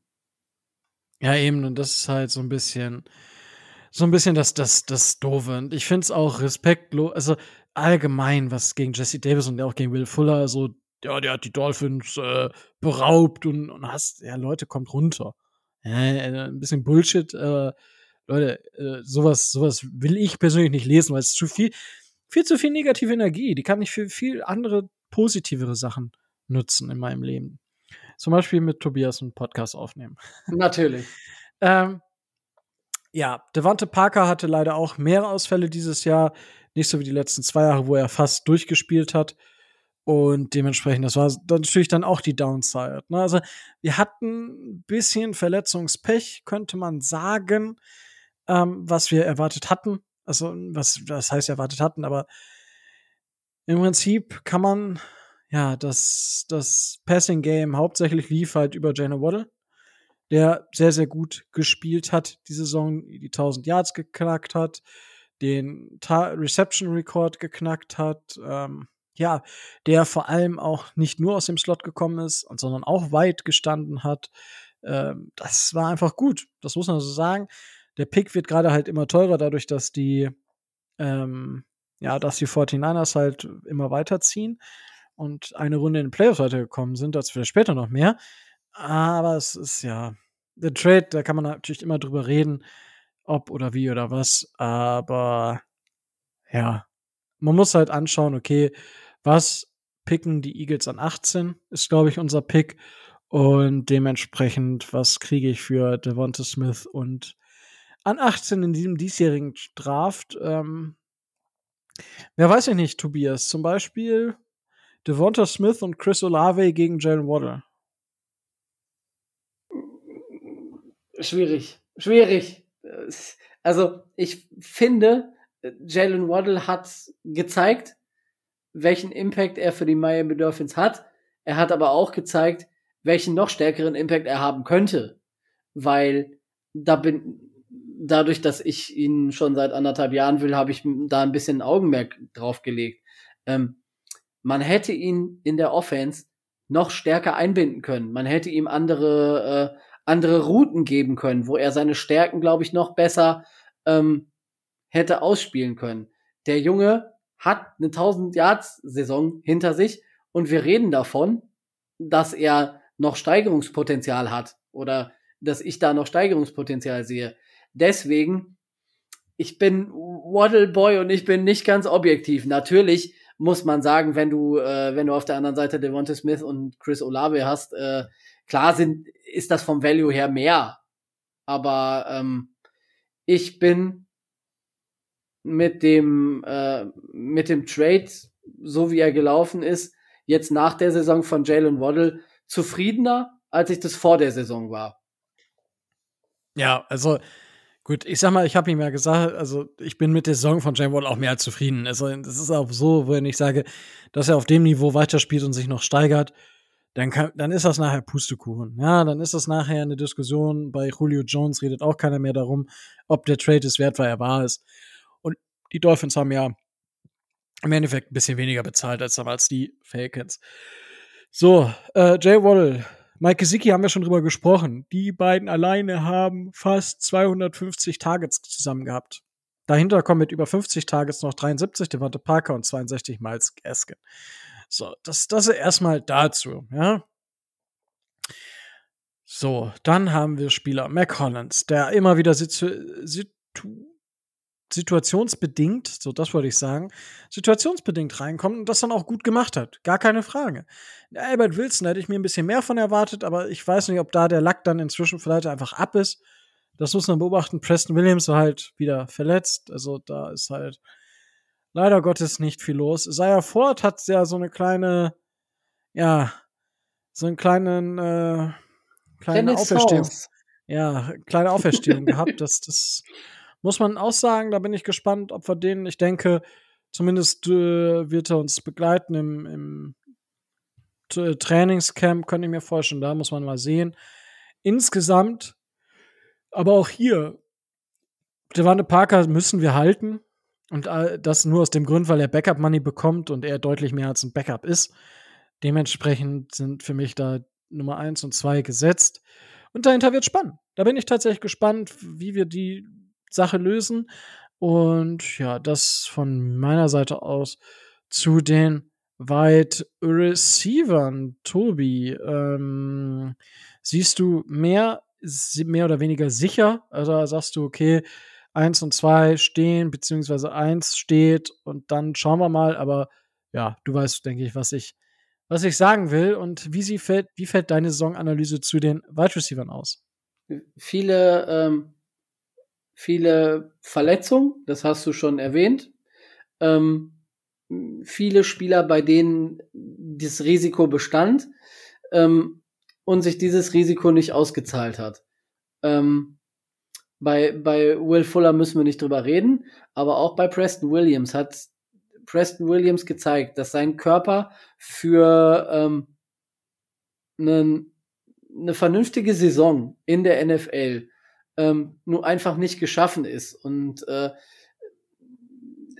einen Spieler im Roster zu haben, der auch gutes Geld verdient, der die Hälfte der Saison auf der Tribüne verbringt, weil er verletzt ist, bringt die Miami Dolphins nicht weiter und ich gehe davon aus, dass man hier ähm, einen klaren Cut macht und dass äh, die, die Zukunft von Preston Williams bei den Miami Dolphins am seidenen Faden hängt. Ähm, weil Micho sagt das ja immer, the best ability is availability und genau das hat bei den äh, bei den Wide Receivers in diesem Jahr gefehlt. Da war, war ja teilweise bis auf äh, Jalen Waddle, der die Offense, äh, die Passing Offense der Dolphins quasi fast ganz alleine getragen hat, äh, ähm, dann ja auch nicht mehr viel da. Also man wird sich überlegen müssen, darunter fällt, fallen dann auch Personalien wie Albert Wilson und Isaiah Ford. Ähm, kann man diese Spieler noch gebrauchen? Sind diese Spieler noch A gut genug? Sind sie aber auch B fit genug, dass sie nicht äh, lange Ausfallzeiten haben. Wir dürfen ja nicht vergessen, äh, die Miami Dolphins sind ja ein bisschen auch selber dran schuld. Sie haben ja äh, Jakeem Grant äh, nach vier, nach drei oder vier Spielen äh, zu den Chicago Bears getradet und äh, hatten dann noch eine Option weniger. Also ich rechne damit, oder sagen wir so, ich rechne nicht damit, ich würde mir wünschen. Äh, Waddle Parker ist klar. Ähm, Mac Hollins wünsche ich mir, dass der einen angemessenen Vertrag bekommt. Nicht zu viel, aber auch nicht zu wenig. Bei Isaiah Ford als Nummer 5, 6, 7 ins Trainingscamp einfach äh, mitnehmen, um sich dem, dem Wettbewerb zu stellen. Aber auf äh, Albert Wilson und Preston Williams würde ich, äh, würde ich, denke ich, verzichten. Und über Alan Hearns, der ja offiziell dann auch mal irgendwann wiederkommt, ähm, würde ich keine Sekunde ver äh, verschwenden. Ähm, ich würde es so machen, dass ich mir in der Free Agency äh, ein drittes Top-Target hole, weil das Geld haben wir, dass man mit Waddle, mit Parker und mit einem mit einer dritten Schulter auf Wide Receiver in die Saison geht, dass man dann guckt, wie fällt das Board, kriegen wir aus der Wide Receiver Klasse, die ja nur weiß Gott auch nicht schlecht ist dieses Jahr, ähm, da noch noch einen Fit raus, so in der zweiten oder dritten Runde und nehmen, nehmen den und haben dann immer im Hinterkopf, dass wir sowohl auf äh, sportliche Qualität als auch auf Widerstandsfähigkeit setzen müssten eigentlich ähm, einen, einen Wide Receiver Room mit äh, Targets und mit Waffen, die ein Quarterback auch äh, angemessen bedienen kann, weil das kann man mit relativ wenigen finanziellen Mitteln äh, relativ gut erreichen. Ich denke, da, das, das hat uns die Saison gelehrt, dass man das auf noch mehr Schultern ver wird verteilen müssen. Okay, äh, da habe ich ähm, eine Frage an dich und zwar. Ja. Ähm, ich weiß nicht, wie, äh, Wide Receiver ist ja auch so ein bisschen so deine Position, wenn es um Scouting und so geht. Das hast du ja letzte Saison auch schon sehr, sehr gerne gemacht. Und äh, ich eine Frage tatsächlich. Jameson Williams von Alabama, der Wide Receiver. Der hat ja sich jetzt das Kreuzband gerissen. Ja. Der hat ja diese Saison, der, zwei Jahre war er so ein bisschen nicht existent sozusagen. Da hatte er zwar über 100 Yards, aber hat insgesamt nur 15 Receptions gesehen. Dieses Jahr ist er richtig eskaliert mit 80 Receptions, 1500 Yards, 15 Touchdowns. Mhm. Würdest du den in der ersten Runde draften, wenn er bis zu uns fällt? Hm. In der ersten Runde hängt es von mehreren Faktoren ab, ob ich da zuschlagen würde. Hm, medizinisch äh, müsste, ich müsste man sich das natürlich genau angucken, was ist da kaputt, äh, wie sind so die, wie sind so die Heilungschancen, wie ist so die, die Behandlung. Aber wenn da in Prozentzahlen eine relativ nicht geringe Wahrscheinlichkeit besteht, dass da was zurückbleiben kann, würde ich bei der Breite in äh, des, der Wide Receiver dann auf jemanden anderes zurückgreifen. Ähm, ich habe da schon so zwei, drei Namen, wo ich sage, ähm, könnte man machen, weil wir ja keinen Nummer eins oder Nummer zwei äh, Wide Receiver brauchen und auch keinen Nummer drei nach meinem Plan, sondern eher einen, der so dahinter ist. Ne? Und da äh, muss man nicht unbedingt in die erste Runde gehen, sondern das kann man dann auch in, äh, in Runde zwei äh, erledigen. Ich weiß nicht, ob du, äh, ob du viel von äh, was geht, John Matchy gesehen hast, von, äh, auch von Alabama. Ich denke, der müsste in äh, Runde zwei auf jeden Fall äh, noch vorhanden sein. Äh, ich würde in Runde eins auf eine andere Position gehen. Ähm, ja, okay. Äh, sehe ich, wie gesagt, weil ich habe dieses Big Spending und Wide Receiver bin ich so ein bisschen nach der diesen, diesjährigen Saison, wenn ich das so sehe, wie viel Big Money gespendet wurde sozusagen ähm, und wie, wie der Input der Spieler war, dann ist das doch eher überschaubar, was man für sein Geld bekommen hat. Deswegen einfach für mich, äh, das ist so ein bisschen, na, vielleicht doch eher über den Draft, wenn ich sehe, was da rauskommt, anstatt eine teure Option auf Wide Receiver zu holen. Das, das wollte ich damit eher sagen. Das ist sicherlich Geschmackssache. Wie gesagt, ich würde, würde in der ersten Runde was anderes äh, adressieren. Ja, gut. Äh, Aber das hat diese Woche damit nichts zu tun, weil das nämlich kein Offense-Spieler ist. Ah, okay. Äh, auch interessant. Äh, da bin ich mal gespannt. Aber dann willst du noch weitere Sachen über die Wide Receiver sagen? Äh, ich habe äh, so ziemlich alles gesagt, was ich äh, über die Wide Receiver sagen wollte. Mir tut es immer noch ein bisschen leid, dass wir unseren Gadget-Player ähm, Jakeem Grant nicht mehr haben, aber ja gut, ist äh, ne? auch nicht viel mehr als für Punch Returns und Kick Returns, äh, auch bei den Bears jetzt nicht äh, so sonderlich durch die Decke gegangen. Ja, das, das stimmt schon. Aber ich habe jetzt noch eine äh, tatsächlich Frage. Glaubst du, dass Lynn Bowden Jr. weiter im Bahn spielt?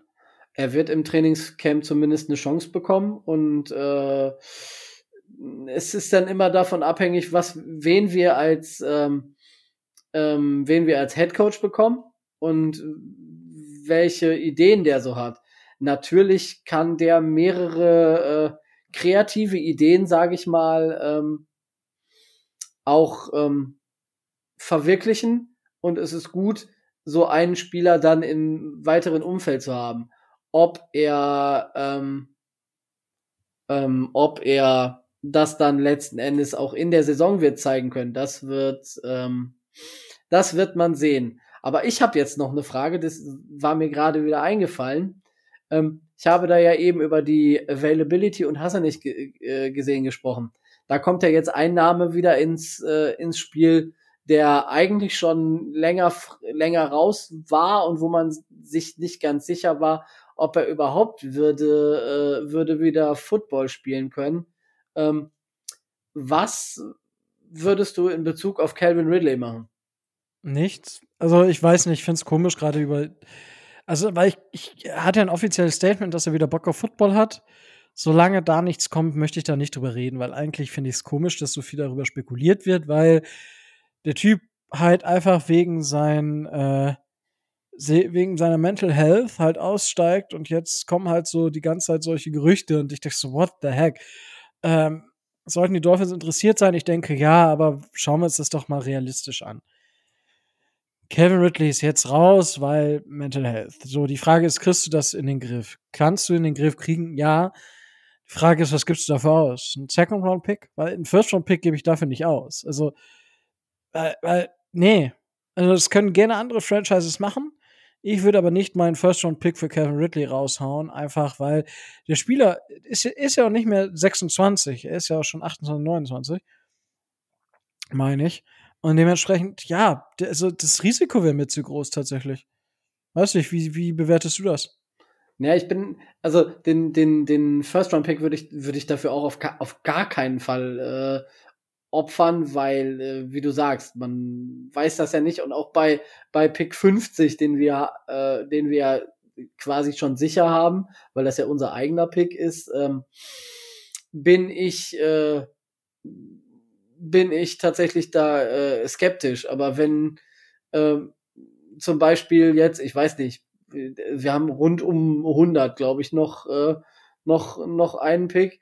Äh, wenn wir für den, äh, wenn wir für den Kevin Ridley bekommen würden und äh, wenn sich herausstellt, dass, äh, dass der tatsächlich seine, äh, seine Issues in den Griff bekommt und dann auch wirklich, dass es nur daran liegt, dass er nicht in Atlanta spielen wird oder keine Ahnung was, äh, ähm, dann würde ich das wohl riskieren. Aber es ist natürlich immer A, ein Risiko und B, zeigt sich anhand dieser Gerüchte, wie pervers dieses Geschäft doch ist. Weil äh, ich finde, der Junge soll erstmal wieder vernünftig und äh, über einen längerfristigen Zeitraum äh, mit, mit seinem, mit seiner Gesundheit klarkommen, bevor jetzt großartig über hier irgendwelche Trades diskutiert wird. Also sehe ich schwierig. Ja, dann sehen wir es ja einfach auch ähnlich. Also ja, dem, ja, dementsprechend schauen nein, wir einfach nein, nur mal. weil die, weil halt jetzt die Gerüchte kommen. Ja, für einen First Round Pick oder für einen Second Round Pick geht der bla bla und der geht wieder nach New England und wir sind auch mit in der Verlosung und was weiß ich nicht was alles. Ja gut, das ist ja logisch, dass wir in der Verlosung sind. Das ist Ja, das, ja, das klar, stimmt sicher, schon, aber Bedarf, ne? wird für mich ist das ganze Thema, aber ja, gut. Aber dann würde ich sagen, schließen wir die Wide Receiver ab. Und ja, Tobi, möchtest du mit Quarterback anfangen? Ja, ich kann ja mal mit Quarterback anfangen. Do it. Hm. Wir hatten in Reed Sinnett einen starken äh, Preseason Quarterback. Das war's dann aber auch schon. mit- Wow. Mit, Wow. äh, mit äh, Reed Sinnett. Äh, viele, einige haben ihn ja gefordert zwischendurch mal, aber äh, hat wie immer äh, keine Rolle gespielt. Ähm, Jacoby Brissett fand ich äh, die Kritiker von Jacoby Brissett würden sagen, erwartbar. Für mich war es sehr gezwungen teilweise. Also er hat, äh, er hat ein paar Spiele gemacht, da hat er einigermaßen gut ausgesehen, aber er hatte natürlich dann teilweise auch haarsträubende Plays dabei in den, äh, in den Spielen, in denen er wirklich dann auch starten äh, durfte, wo ich mir gedacht habe, um Gottes Willen, äh, das ist der typische Jacoby Brissett, jetzt will er es wieder zwingen und äh, übertreibt es. Also ähm, wenn du mich fragen würdest, das Rating oder das Quarterback-Rating, ich glaube, es ist bei 78 oder so, ähm, spricht sein Übriges dazu. Es wäre mir lieber, ähm, wenn wir einen Backup-Quarterback hätten, der nicht das Prädikat hat, wir sind alle glücklich, dass wir ihn haben, aber wir sind alle froh, wenn er nicht spielt. Selbst wenn der Starting Quarterback verletzt ist. Also, das sollte zu Jacoby Brissett genug sagen. Und in den Spielen, in denen Tour jetzt gespielt hat, hatten wir Jacoby Brissett für Quarterback Sneaks oder angetäuschte Quarterback Sneaks oder äh, Trap, Traps bei Fourth und äh, bei vierten und eins und so. Da kam dann äh, Jacoby Brissett mal immer für zwei, drei, äh, für zwei, drei Snaps mit auf den Platz, aber naja, der Junge kriegt fünf Millionen im Jahr oder hat fünf Millionen im, nee, ich glaube sogar noch mehr. Ich muss ja mal nachgucken. Ich meine, es wären sogar mehr als fünf Millionen gekriegt. Ähm, da können wir günstiger ähm, einen anderen Backup-Quarterback äh, bekommen, bei dem ich nicht solche Bauchschmerzen hätte. Also bei Jacoby Brissett äh, kriege ich immer Bauchschmerzen, wenn der auf den Platz kommt. Ich weiß nicht, wie es dir da geht. Du merkst, ich umschiffe, ich umschiffe ich die Tour-Diskussion. So, ich war so, okay, krass, wie lange er über Jacoby Brissett reden will. Ich, hab, ich fand, weißt du, wie alt Jacoby Brissett ist? Ähm, warte mal, der ist doch gar nicht so alt, ne? Der ist 7, 28 oder so? Der ist 29, like, what ja. the fuck? Ich dachte, der wäre 35. Nee, nee, der hat relativ früh angefangen. Ich hab, ich hab das heute gesehen, dachte so, what? Richtig krass. Äh, war so ein bisschen, ja, da wo ich dachte, okay, der hat noch ein paar Jahre als Backup in der Liga, aber ja, gut. Müssen wir nicht drüber reden. Äh, ich wusste gar nicht, dass du so lange über Jacoby Brissett reden möchtest.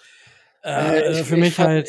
Ich versuche der, der, der zwangsläufigen Diskussion, die wir über das gesamte Jahr hindurch geführt haben, äh, aus dem Weg zu gehen, weil es nichts Neues gibt und äh, naja, ob man jetzt aufgrund der Quarterback-Suche, äh, Quatsch, aufgrund der Headcoach-Suche auf den Quarterback äh, rückführen kann, ob Tua jetzt nach der jetzt kommenden Offseason ähm, schon keine Zukunft mehr in Miami hat oder ob man ihm jetzt das Jahr gibt, ist so eine Gewissensentscheidung, dass er nicht der Quarterback ist, der ein Spiel entscheiden kann oder der zu den, ich sag mal, Top 6, Top 7 Quarterbacks der Liga zählt, ist, denke ich, den meisten klar. Das, das ist so. Du kannst mit äh, Tour in die Playoffs kommen.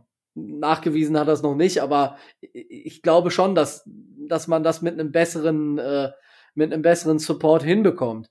Aber ich glaube nicht, dass man mit, äh, mit Tour einen Super Bowl gewinnen kann. Er ist ein solider Kerl. Man kennt seine Stärken, man kennt aber auch seine, äh, man kennt aber auch seine Schwächen. Ähm, jetzt ist die Frage, was, was möchte man oder was will man? Ähm, einen Top Quarterback in dieser Offseason zu finden, ist nicht ganz so einfach. Stand jetzt. Das kann sich aber dann auch noch äh, anders darstellen. Ob jetzt ähm, Flores unbedingt Sean Watson haben wollte, ob, ob Greer unbedingt Sean Watson haben wollte, ob äh, Ross unbedingt Sean Watson haben will, wissen wir ja so direkt alle nicht und äh, können wir so direkt auch nicht beantworten. Ich bin mal, naja, was heißt, ich bin nicht gespannt, aber es wird sicherlich noch, solange der nicht woanders unterschreibt, äh, die Diskussion weiter, weiter sein. Aber ähm, Fakt ist, und das hat sich in dieser Saison auch, äh, auch gezeigt. Man kann Tour nicht evaluieren und mit diesem Ziel sind wir in die Saison gestartet. Weil man immer noch je nach Gusto, welche Richtung man jetzt verfolgt, nicht sicher und ohne Zweifel sagen kann, ja, Tua ist jetzt derjenige, der uns weit bringen kann oder Tua ist es nicht. Das ist so ein bisschen eine Glaubensentscheidung, weil eben auch der Support durch die Offense, das haben wir ja jetzt gerade auch erwähnt, derart, derart schlecht war, dass eine, dass eine faire Evaluation von Tour einfach äh, nur schwer möglich ist. Man sieht das ja auch an den, an den Experten, die sagen auch, ist Tour derjenige, kann Tour das und das? Ich glaube nicht, aber, ne, und es gibt den, den, die andere Richtung, die sagt, ist Tua der Quarterback? Ich glaube schon, wenn. Es, wir haben dieses Saisonziel, was wir uns gesteckt haben, einfach nicht erreicht. Und wir sitzen wieder zwischen den Stühlen, weder Fisch noch Fleisch und wissen nicht genau, was wir jetzt mit dem Jungen machen sollen. Ja, aber wenn du sagst, du kannst mit dem keinen Super Bowl gewinnen, dann. Ich, ich glaube es nicht. Ich glaube es nicht. Ja, aber dann ist ja für dich die Entscheidung relativ einfach. Äh, ich glaube aber auch nicht, dass wir mit, mit Deshaun Watson einen, äh, einen Super Bowl gewinnen. Wir haben uns da ja schon mal drüber in die Köpfe gekriegt. Das davon mal ganz abgesehen. Okay, äh, Tobi, ähm, das ist äh, also, könnte also die Dolphins werden nie einen Super Bowl gewinnen oder was möchte was ist die Message gerade dahinter? Die Message, die Message wird, wird sein, dass Tua sich durch die Spiele, die wir, äh, die er gemacht hat und durch die Serie, die wir in der Saison gestartet hatten, durch eben diese, dieses äh, Kurzpassspiel, was seinen Stärken so ein bisschen entgegenkommt, äh, kaum Fehler machen, ähm, solide spielen äh, und durch die Defense dann die äh, unterstützt werden, sich eine weitere Saison verdient hat nach deren, äh, nach deren Ablauf wir ja dann so gut aufgestellt sind, dass wir nötigenfalls auch äh, noch anderweitig tätig werden könnten mit äh, zwei First-Round-Picks, die wir haben, plus dann noch den Value, den wir für Tua erlösen könnten, wenn der woanders hinginge. So mal rein hypothetisch gesprochen. Ich finde, das hat er sich auf jeden Fall äh, verdient. Aber bei äh, vor genau der gleichen Situation standen wir vor dieser Saison, wenn man ehrlich ist, eigentlich auch. Also ähm, wir wollten Tour evaluieren, ging nicht vernünftig. Wir, wir wollten nach dieser Saison wissen, äh, haben wir jetzt einen Franchise Quarterback oder haben wir es nicht? Wissen wir nicht so genau. Ähm, ne, von äh, Tuas Saison war okay. Er hat einige Stats und er hat auch einige Sachen gezeigt, die er gut kann. Aber bei einigen anderen Sachen muss man, muss man klar sagen, ähm, muss er noch einen Schritt nach vorne machen. Und ob er das jetzt mit einem neuen Headcoach machen wird oder vielleicht sogar machen darf, das entscheiden ja nicht wir, sondern das entscheidet ja jemand anderes. Und da bin ich mal gespannt, äh, was uns da in dieser Offseason in den nächsten Wochen noch äh, an News reinflattert. Ja, okay. Könnten die Dolphins mit Jimmy Jean Super Bowl gewinnen? Äh, pff, ich denke auch nicht, nein. Aber eher als mit Tour. Boah, da, da, fragst du mich jetzt was. Ähm, müsste, soll ich das in Prozentzahlen äh, äh, soll ich das in Ja gut, es gibt ja eine, es gibt ja eine, also er ist halt ab 51 Prozent, also ja oder halt nein, 49 hm. Prozent. Aus persönlicher, aus persönlichem, das hat jetzt keine fachliche Grundlage, nur so persönlich, weil ich Tua von seinem, von seinem Auftreten auf dem Platz ein bisschen mehr mag, als ich das bei, bei Jimmy G tue, würde ich sagen, nein, aber das ist rein subjektiv. Ja, bei mir ist, äh, als ich die ganzen PFF-Sachen durchgegangen sind, halt Turnover-worthy Plays, Big-Time-Throws, äh, also es, es schien mir, als wenn Jimmy G und Tua äh, eine ähnliche Person sind. Und das ist halt wirklich das Problem. Und das ist halt was, was ich aussehe. Tua hat so viele Plays, wo es eigentlich hätte Interception mehr sein müssen. Ja, da hat er dieser für meinen Dafürhalten schon Glück gehabt. Zu wenig Big-Time-Throws. So, die Frage ist, kannst du das fixen? So, das ich kann mir schon vorstellen, dass du Tour zu einem besseren Jimmy G machen kannst. So, das, das reicht dann ja wirklich auch, um in den Super Bowl zu kommen oder dann auch mal den Schritt voranzugehen. Dafür brauchst du dann halt aber ein Offensive Scheme, was nicht zu schlagen ist, sozusagen. Also was ähnliches, was zum Beispiel bei den 49ers läuft oder bei den Rams oder ja, du brauchst halt einfach dann eine Offense, die funktioniert. Und das hatten wir bisher nicht. Und dafür brauchst du gewisse Cornerstones. Bei den 49ers ist es einfach sehr, sehr gute ähm, eine sehr, sehr gute Offensive Line zum Beispiel. Ja. Bei den Rams ist es auch keine schlechte Line, dementsprechend, ja, müssen, muss man da einfach mal schauen, was, was da möglich ist. Und äh, wir haben die ganze Saison jetzt so viel über Tour gesprochen und ich denke, ja, es ist, ja, was, was willst also, du hast es richtig gesagt, wir haben eigentlich schon alles gesagt, so die ganze Saison über, haben jede Woche analysiert und insgesamt kannst du halt sagen, ja, es war nicht genug, um zu sagen, ja, Tour ist es, äh, Tour ist es, es ist, da war es bei weitem nicht genug. Es ist aber auch fast zu wenig, um zu sagen, es ist auf gar keinen Fall. So, das ist halt, es, die Frage ist, wo, wo kann er sich hinbewegen, ja? Kriegen wir da Tour dahin, dass er immer ein Top 10 Quarterback ist, also Borderline Top 10? Ja, krieg, kriegt das ein offensive-minded Head Coach oder ein sehr, sehr guter Offensive Coordinator das hin? Tour dahin zu bringen? Das ist die Frage. Und die Frage muss nächstes Jahr beantwortet werden, weil sonst, das hast du schon richtig gesagt, zwei First-Round-Picks und die Draftklasse sollte gut sein. Dementsprechend wird da dann nachgelegt. So. So einfach ist es. Aber das Problem ist ja auch, jetzt stell dir vor, Tour hat nächstes Jahr so sein Karrierejahr und danach nie wieder. Dann haben wir halt eine Chance verpasst.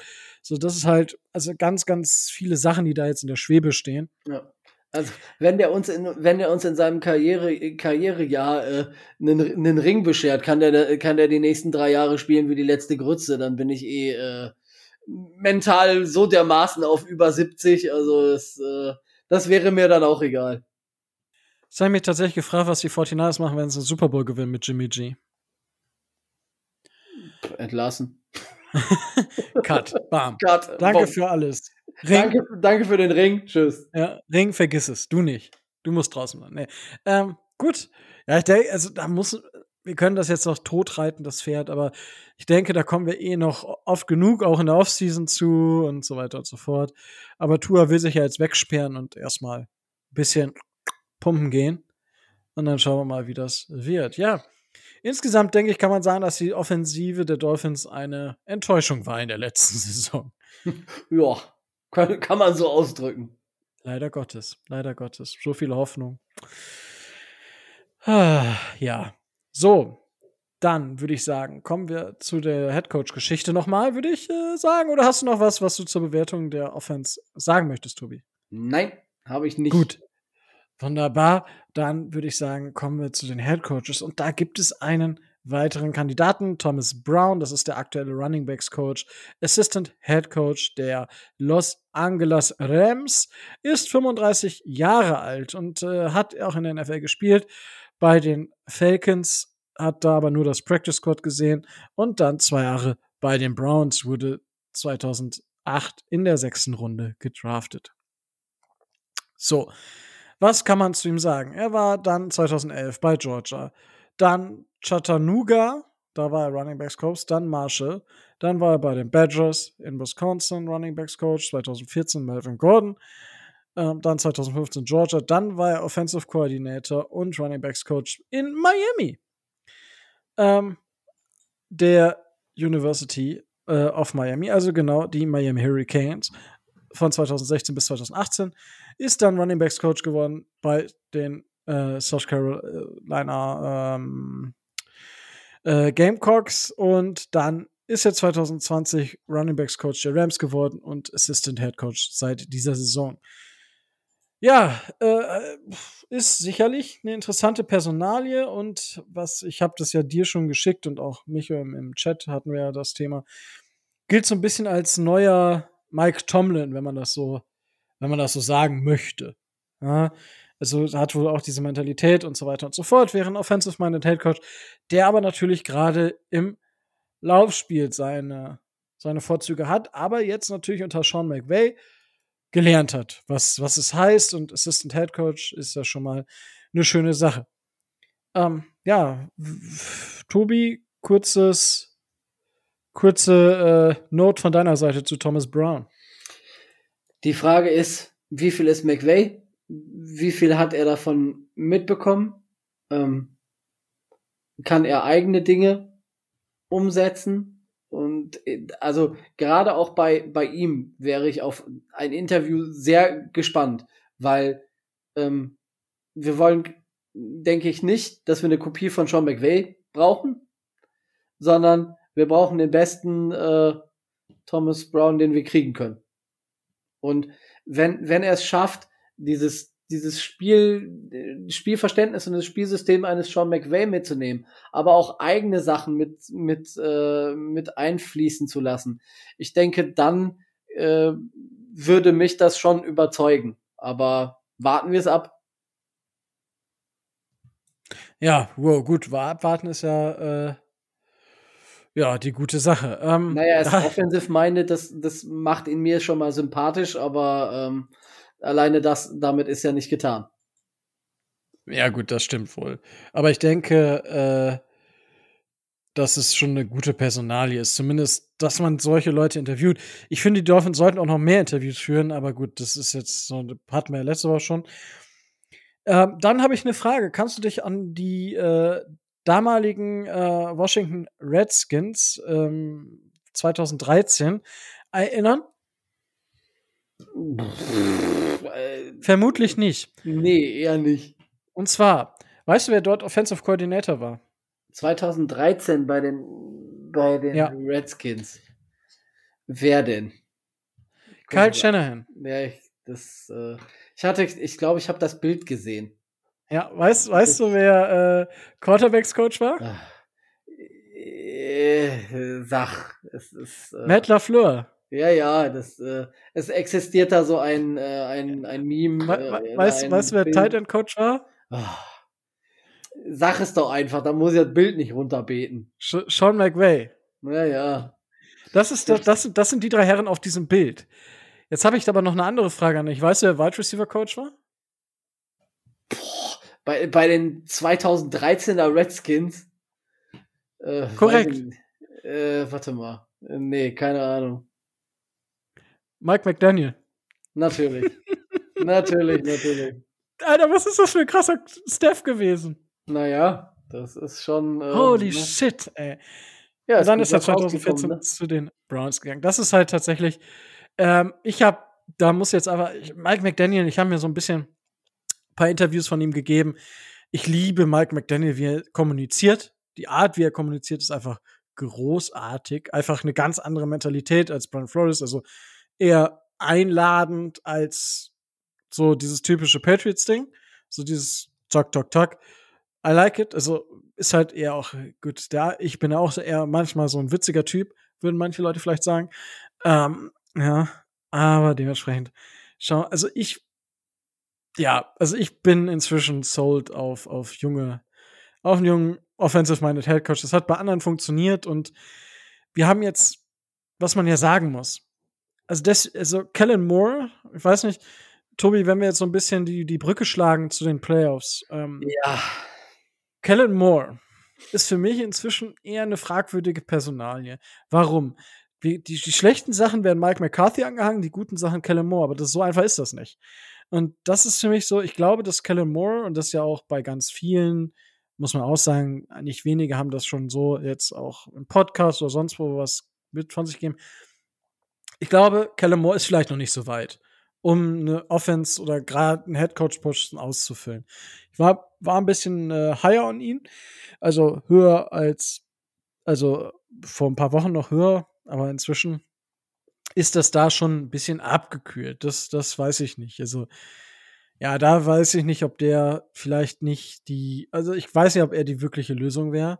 Ich bin zumindest, äh, ja. Wir müssen wir. zumindest abwarten, was äh, der große Jerry oder wie lange er, wie lange er schäumt und äh, ob Mike McCarthy das übersteht. Dann könnte ja Kellen, Kellen Moore äh, innerhalb der äh, innerhalb der Franchise noch aufsteigen und würde dann äh, für einen Wechsel nicht mehr in Frage kommen ohnehin. Also da muss man ja noch abwarten, inwieweit äh, sich da, da noch irgendwas äh, tut, zeigt oder wie auch immer. Korrekt, korrekt. Ja. Er schäumt Ähm, ja Das, reichlich. Ja.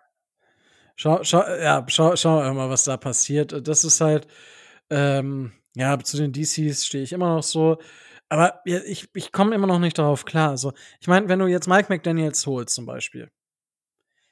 Äh, also, was versprichst du dir davon, einen, einen Jim Caldwell zu holen? Was, was soll das bringen? Unterstützung und Erfahrung. Ich denke, dass in der ein oder anderen ähm, Situation oder in der ein oder anderen äh, Spielphase ein erfahrener zweiter Mann sicherlich ähm, durchaus Sinn hätte. Ja, aber nee, ist das. Nee, ich will eigentlich schon, Ich will halt so, beides. Ja, ich du will willst sowohl eigentlich, nee, eigentlich willst du zwei alte Säcke da haben. Nee, will ich nicht. Ja, das dann auch nicht. Nee, Aber entweder das einen erfahrenen Headcoach mit einem mit einem jungen frischen OC oder einen, einen jungen frischen Headcoach mit einem erfahrenen OC. Das will ich. Ja, aber das, also, ich glaube, ein alter OC unter einem Offensive-Minded Headcoach wäre mir zu viel, zu viel Autorität darunter. Also, ich weiß nicht, ob das, stelle ich mir, also, es kann funktionieren, die Wahrscheinlichkeit ist nur gering, dass das so funktioniert.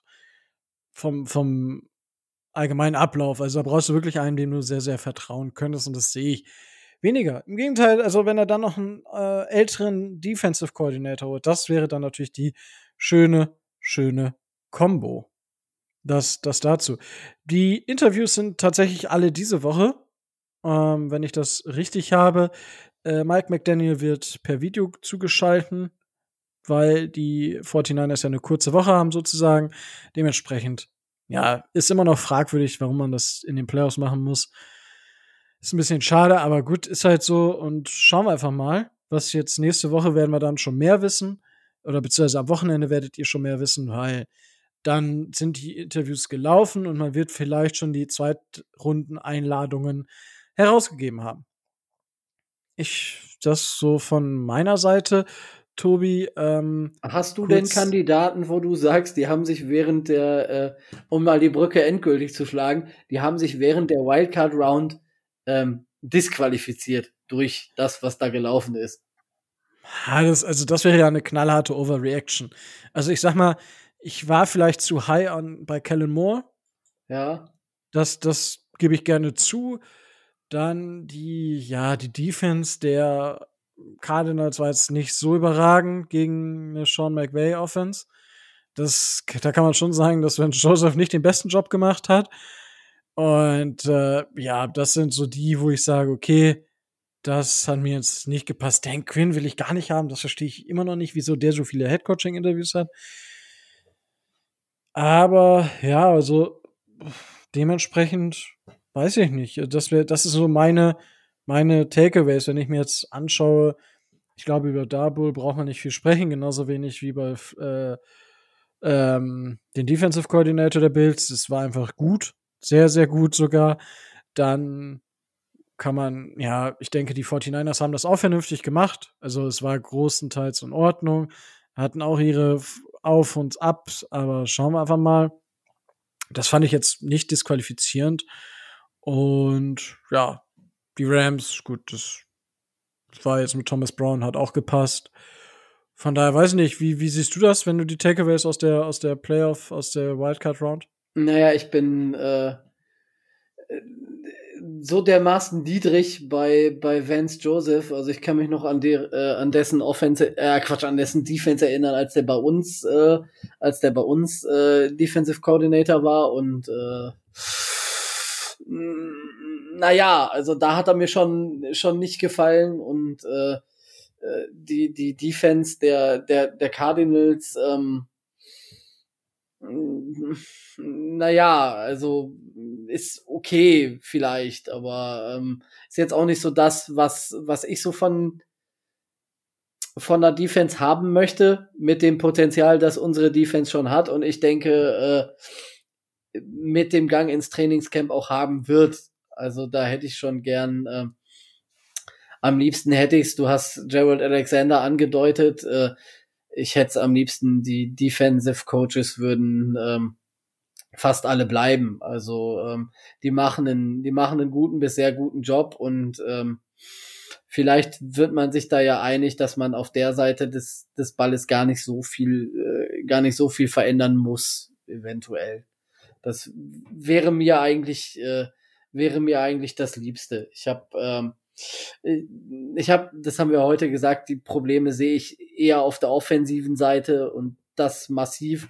Da bräuchte es, äh, bräuchte es auf jeden Fall ähm, neuen kreativen Input und nicht immer so ähm, das Playcalling, was, was wir so hatten und das äh, hat mir nicht so gefallen.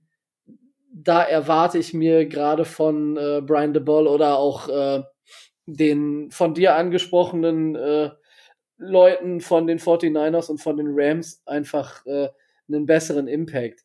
Immer dann auch im Hinterkopf, dass wir den, äh, dass wir den OC der 49ers letztes Jahr, als er noch äh, Running Backs Coach war, ja schon mal da hatten und dass die sich ja letztes Jahr erst unterhalten haben. Also da ähm, kann es natürlich sein, dass er dadurch schon einen kleinen Vorteil hat.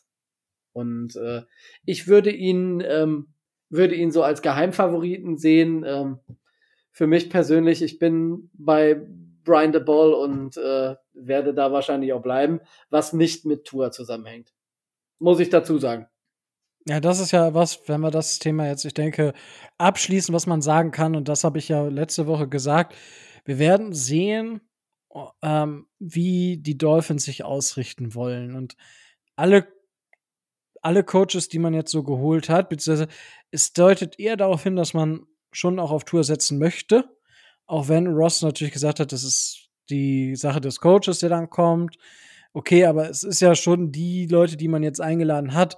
Das deutet ja alles in allem eher darauf hin, dass man noch mindestens ein weiteres Jahr auf Tour setzt. Und selbst dann hätte ja der neue Head Coach im Jahr zwei die Möglichkeit, einen neuen Rookie sich zu holen. Ja, das muss man ja aussehen. Dementsprechend, ich bin da wirklich gespannt. Ich hoffe, ich hoffe, wir kriegen es hin. Ja, ich will nicht noch mal drei Jahre Mittelmaß sein oder ein Jahr schlecht und zwei Jahre Mittelmaß, wie es jetzt die letzten zwei Jahre alt war, weil ja, es ist halt keine Playoffs sind halt bescheiden. Sagen wir es so. Ja. Gut, ähm, kommen wir dann noch kurz Playoff-Runde. Ich denke, Tobi, kurze Frage, brauchen wir den Nummer 7 Seed? Das ist ja aktuell die Frage. Ähm, das waren ja alles eher Blowouts, die da geschehen sind. Ja, ob wir, ob wir ihn brauchen oder nicht, steht für mich nicht zur Debatte. Die Liga verdient dadurch viel Geld und wir werden ihn so oder so behalten, egal ob es da äh, teilweise die deutlichsten äh, Ergebnisse gab. Die gab es auch bei, Gott sei Dank, bei drei gegen sechs. ja. Entschuldigung, aber das musste sein. Ja, stimmt schon. Aber gut, 3 gegen 6 ist halt näher dran als 2 gegen 7.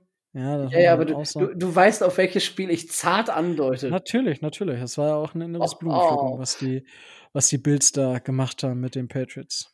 Ja, da hat man vielleicht gesehen, was so in der, in den diversen Bubbles nicht so rauskam, dass die Patriots einen ähnlichen äh, Spielplan hatten wie wir. Aber gut, äh, ich sag mal, gegen die Bills sahen wir auch meist nicht gut aus in den letzten zehn Jahren. Äh, das ist richtig, äh, aber das lag ja auch alles am Head Coach, es wird ja jetzt alles anders. Ja. Dann gut. müssen sich die Bills ah, warm anziehen. Aber ich würde sagen, wir haken dann äh, die letzte Woche ab. Machen wir nur kurz einen Pick'em. Ähm, die Bengals äh, haben es ja weitergeschaut, spielen jetzt gegen den, Erst nee, gegen den First Seed der AFC, gegen die Tennessee Titans, die mit Derrick Henry antreten. Was glaubst du, wer gewinnt?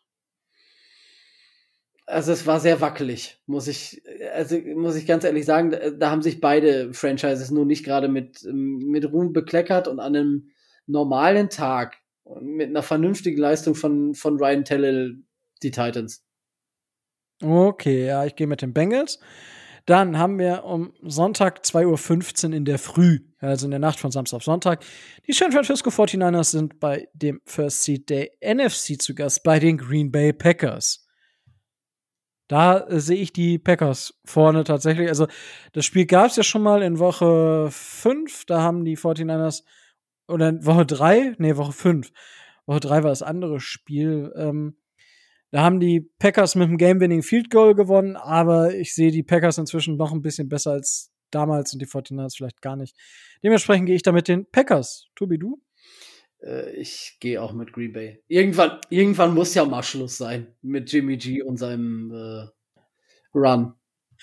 Kommen wir zum nächsten Spiel.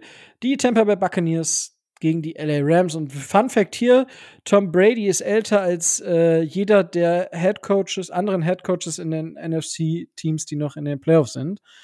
Äh, schon irgendwie ein bisschen krass. Was glaubst du? Tampa Bay gegen die Rams. Wer wird da weiterkommen? Ich hoffe, ich hoffe einfach und ich bete dafür, dass es die Rams werden. Und ich, ich will nicht auf die Buccaneers setzen. Die Hälfte meiner in Anführungszeichen Hass-Teams ist aus den Playoffs schon draußen, wo ich denke, dass die auf gar keinen Fall den Super Bowl gewinnen sollten. Äh, Horror wäre für mich die beiden gegeneinander gewesen. Und ich denke und hoffe, dass die Buccaneers jetzt da äh, ihre Titelverteidigerträume da begraben werden müssen. Ja, ich hoffe, dass die, die Bugs ausscheiden, einfach weil Bruce Arians für mich einfach nicht mehr. Das ist. Ja, das kommt ja noch dazu, ne? Also, das ist, oh, was der sich da geleistet hat, ist es. Äh, das ist aber dumm. Äh, hallo, ey. Puh. Ja. Aber gut, sprechen wir nicht weiter drüber, weil äh, Tampa Bay soll rausfliegen. Kommen wir zum, ja, Clash of what, whatever. Die Buffalo Bills sind bei den Kansas City Chiefs zu Gast. Ähm, ja, nach den Vorstellungen von den Chiefs und der Bills ich, das Duell, wo wir uns wahrscheinlich alle drauf freuen.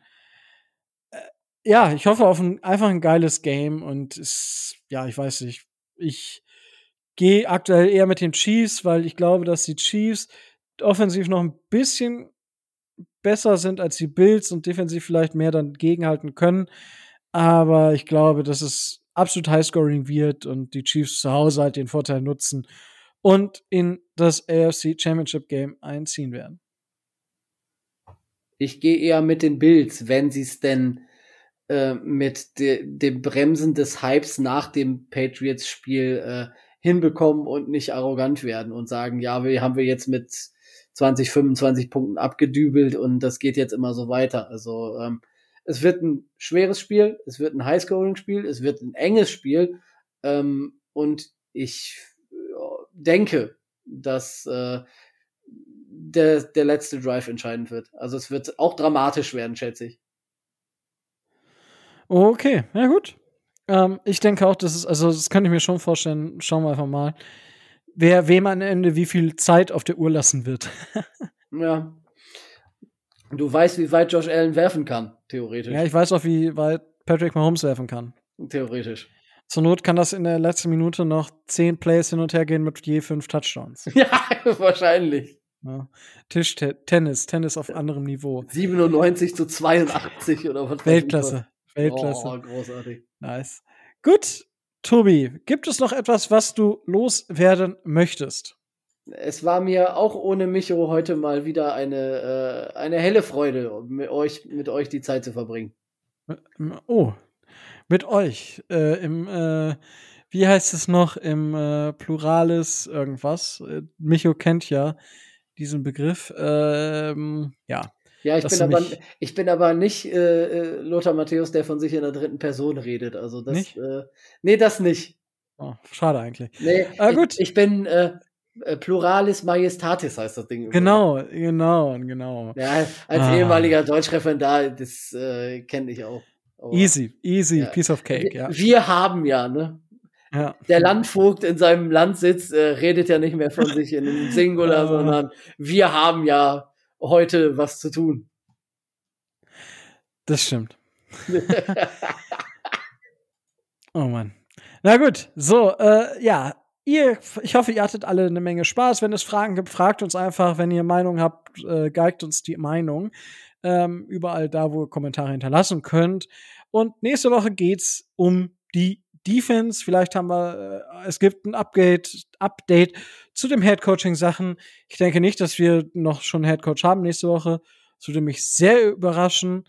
Gerade weil da noch einige vermutlich da, ah, weiß nicht, ob die dann noch in den Playoffs sind, aber das schauen wir mal, was da nächste Woche ist. Es hat mir auf jeden Fall auch wieder eine Menge Spaß gemacht, äh, hier das Ganze mit euch, mit dir, Tobi, zu bestreiten. Und ja, damit äh, kommen wir zum Ende. Und zwar, äh, wenn ihr uns unterstützen wollt, das geht das auf zwei verschiedene Arten und Weisen. Einmal monetär und einmal non-monetär. Monetär über Patreon, das geht schon ab 2,50 Euro pro Monat. Also quasi ein halber großer Cappuccino oder ein ganzer kleiner Cappuccino. Und das für einen Monat. Da müssen wir uns jetzt noch, muss ich mal einfallen lassen, ob es da ein, zwei Sondergeschichten gibt über die Off-Season. Ähm, versprechen kann ich logischerweise nicht. Ihr habt schon gemerkt, das Draftheft kommt nicht. Und es ist einfach, ja, aufgrund von Zeitfaktoren ist es halt so. Wir danken natürlich jedem herzlichst, die uns da unterstützen. Ähm, haben wir doch so viel zusammen, dass wir, glaube ich, Tobi das erste Mikrofon kaufen können. Schauen wir einfach mal. Und dann, wenn ihr das nicht möchtet, dann könnt ihr uns natürlich überall da abonnieren, wo es Podcasts gibt. Darüber freuen wir uns mindestens genauso sehr. Lasst uns einen Daumen hoch bei, bei YouTube da, wenn ihr das möchtet und abonniert da unseren Kanal. Und ihr könnt inzwischen auch bei Apple Podcasts, aber auch bei Spotify Bewertungen hinterlassen. Darüber würden wir uns sehr freuen und ja, dann habt eine schöne Woche, bleibt gesund und mir bleibt dann auch nichts anderes mehr zu sagen als stay tuned and fins up.